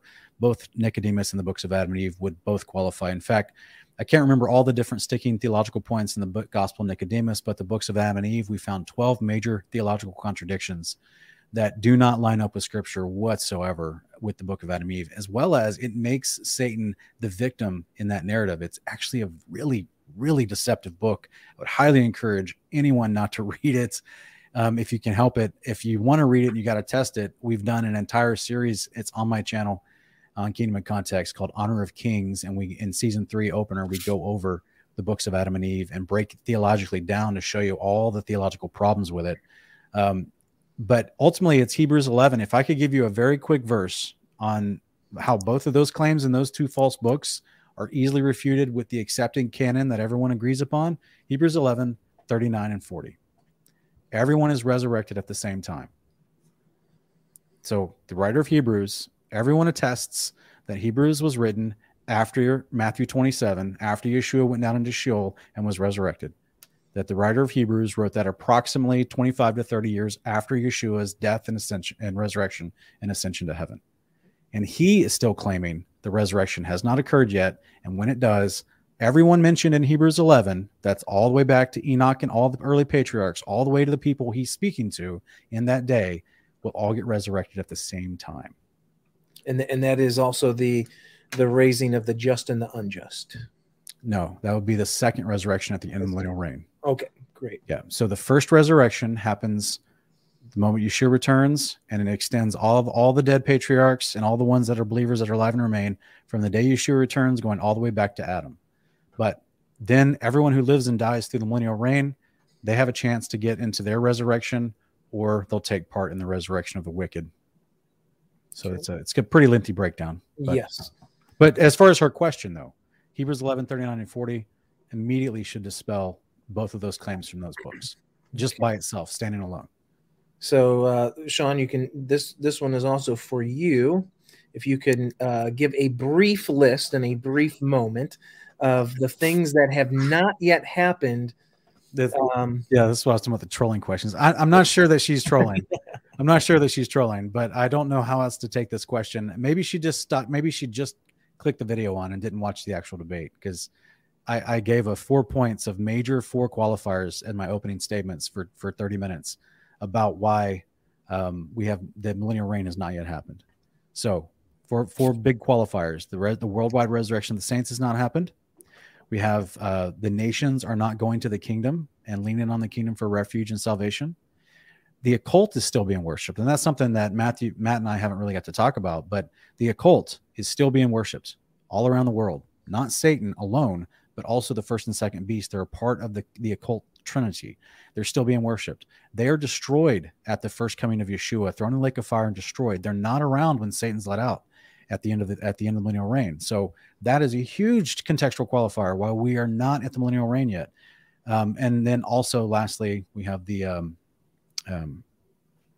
what was my fourth point? it's been a lengthy debate. What was my fourth point? Oh, just the description itself of the New Jerusalem is just massive. It's just we would see it from anywhere we are on the earth. 1,500 miles tall and 4 square as a city. Literally the descriptions of the river of life that come out of it and refresh the water courses of the world from all the water being polluted and tainted and the events leading up to the day of the Lord that are expounded upon in Revelation. We have the nations can go to the New Jerusalem to get medicine from the trees, from the leaves of the tree of life that are expounded upon in Revelation 22, 4 and 5 and Ezekiel 47, 12. And it is a city that you could see anywhere on the earth, like I showed from Isaiah 33. So there's four major qualifiers. I'd encourage our viewer to go check the beginning of this debate. Okay, so here's the question from Amanda. Are we called to be in the same belief in unity according to the Bible? Matt, you can maybe speak on that first. I'm not sure if this is specifically stating if certain doctrines are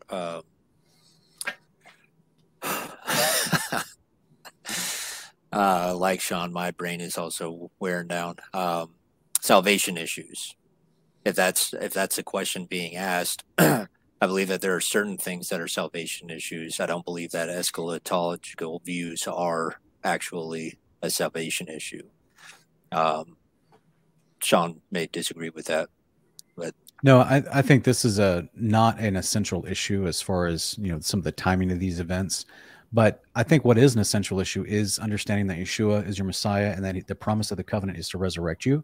Now, if we want to disagree on the timing of that resurrection, I don't think that that's a salvational or salvific issue. But we definitely, I think Matt and me together both uphold that Yeshua is King. He's our Messiah. He's our high priest of the covenant. He's the one that the Father gives the authority to resurrect us at the appointed time. And we may disagree on the appointed time, but I think that is the basics of covenant belief in Yahweh and his son and what they offer mankind in this creation model.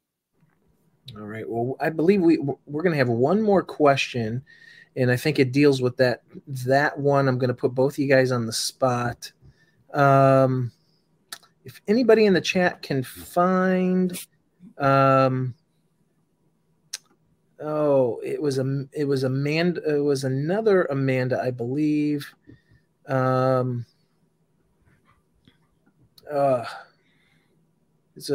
was a good overall question to end this talk, and I can't find it. If anybody can see that, post that again. Okay,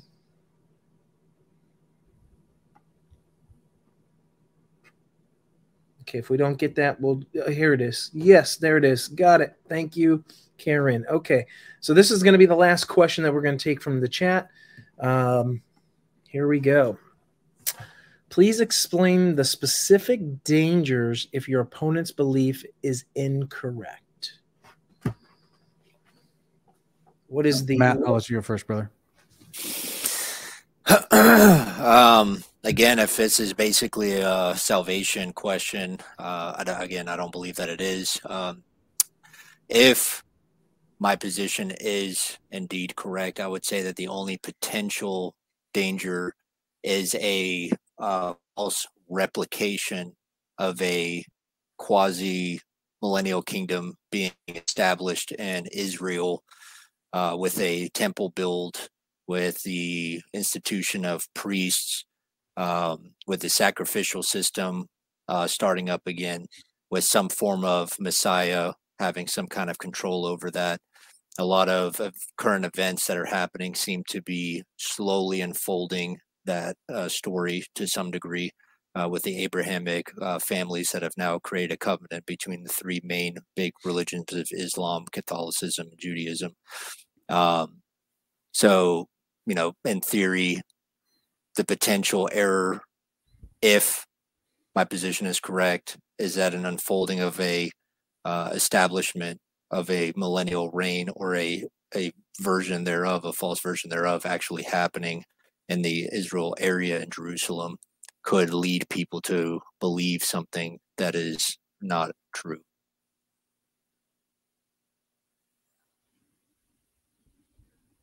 Okay. I would just say what I said earlier, actually, which is the idea that if we think that the millennial reign has already come and gone, and a serious student of the word actually looks into all the scriptures of the millennial reign and starts to look at the basic, it doesn't take interpretation or eisegesis. It's just reading the passages, and they start putting together these descriptions of the millennial reign and the actual time when Yeshua reigns on the earth, the servant of the Lord that comes to establish peace on the earth. When we see those descriptors, both Old and New Testament, and we start putting them together, the average student of scripture would be extremely confused by this preterist / revisionist history narrative, or I should say claim, because I haven't heard any actual proof tonight.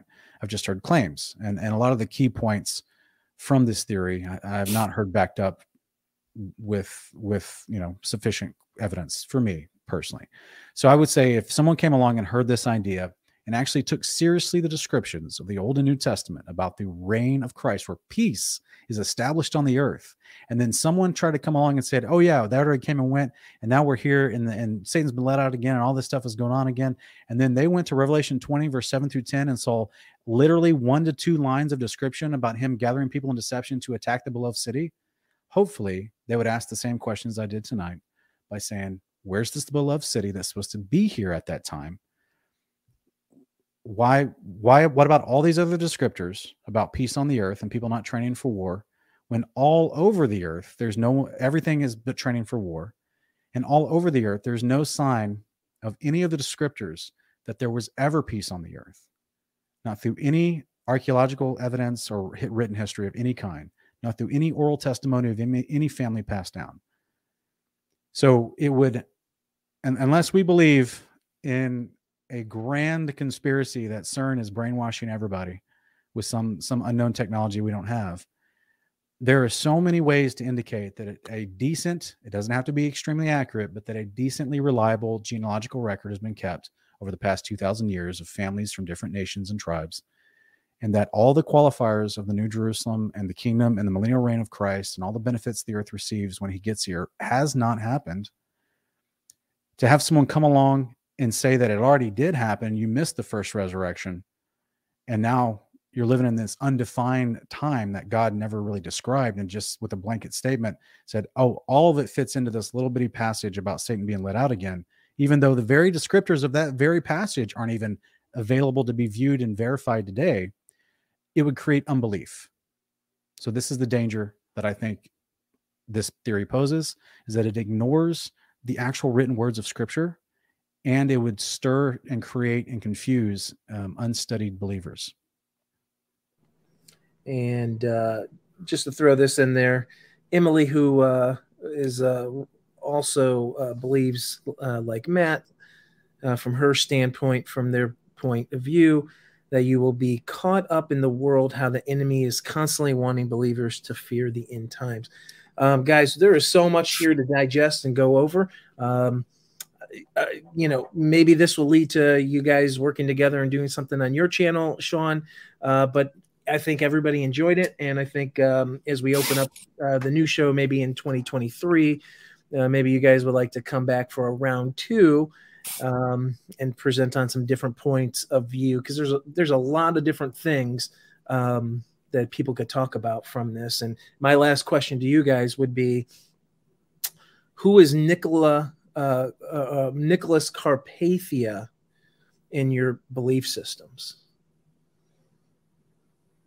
I don't know. So you guys talk about eschatology, and yet you don't even know who the Antichrist of the Left Behind series is. I thought he sounded familiar. That's right. The guy who built his his master headquarters on floating liquid. Yes. That it was earthquake proof. I remember that, the description of his lair and everything. That's interesting. But in general, I just would say that the book of Revelation actually answers our sister Emily's question about, you know, she claims that the current view of a coming kingdom and a coming resurrection just causes people to fear about the end times. That's if you're uninformed about the end times, in my opinion, because the book of Revelation itself, which describes all these end time events, also tells you that this is for the perseverance of the saints. He's telling you this information so you know what's coming, so that you know there is light at the end of the tunnel, even when things get bad. And I'm giving this information as a blessing to you, as it says in Revelation 22, but in Revelation 14, it says this is for the perseverance of the saints. Do not give up. Do not give up your faith, even when things get this bad, as being described in that book. So I think the Father is very respecting, no respecting of persons, meaning he doesn't choose favorites, and he treats all of his believers the same by saying, look, I'm going to be real with you and tell you when bad things are going to happen so that you know how to handle it when the time comes. I'm not going to sugarcoat it. I'm not going to baby you. I need you to man up. It's going to be bad at times, but hey, guess what? Light at the end of the tunnel, peace on earth forever. This is the thing. I just want to, I don't know if we're getting closing arguments, so I guess that would be my closing argument. Any last words, Matt? Because we are right at 11:30. We have less than 2 minutes left to go. So any last words? We've exhausted most of the conversation at this point. The only thing I'll probably close up with is in terms of covenant theology, if the millennial kingdom has not happened yet, we would still have a Sinai covenant fading after 2,000 years and a new covenant that has not been fully ratified for 2,000 years, and no indication that either of those things would have taken that much time. In fact, we see scriptures that explain it to be a last hour, quick, near, about to happen, all of those things. So that's it. Well, I can tell you, both of you got the pre-trib rapture people all up in arms. Yeah. And they're all wanting to debate both of you guys. So I'm going to tell everybody in the chat room, everybody, you know, love your brothers and sisters who don't agree with you. It's okay that we have disagreements. It's okay that we passionately disagree with one another on these things. Do not let it destroy relationships. Don't let it destroy your family. And do not let it destroy one another, because the world is watching us. And no matter what, we all still believe the Messiah is still coming, right? Two different perspectives, two different places. He's going to be coming back from, you know, from Matt's perspective. He's definitely coming back from Sean's perspective. And so, guys, we still need to be ready. I think I'm going to reserve all of my rights to my own opinions on another show. But you know what, guys? Thank you so much for being here. This has been Take on the World 22 virtual conference. And I want to remind you once again that tomorrow we have 4 amazing presentations that did not air over the weekend. And so from now till then, you can catch up on everything you missed. And we've got Michael Solomon and Close Cosmology Fellowship. Sean is going to be back. And the guys from SitRep are going to be doing a show. It's going to be an amazing night. It's a bonus night. So make sure you guys do come back. Please subscribe to the channel. It's the only way you can be notified of these presentations that are going to be going on tomorrow. Click the notification button. We don't monetize. We don't do anything. Just come join us and have a good time. And many blessings. Matt, Sean, thank you guys so much for doing this. Matt, I think this was your first debate. Sean, you're seasoned at this. So, Matt, I know it's difficult, and kudos to you for doing this. And, Sean, as always, thank you so much. You guys have a wonderful night, and blessings to everybody watching tonight. Thank you, guys.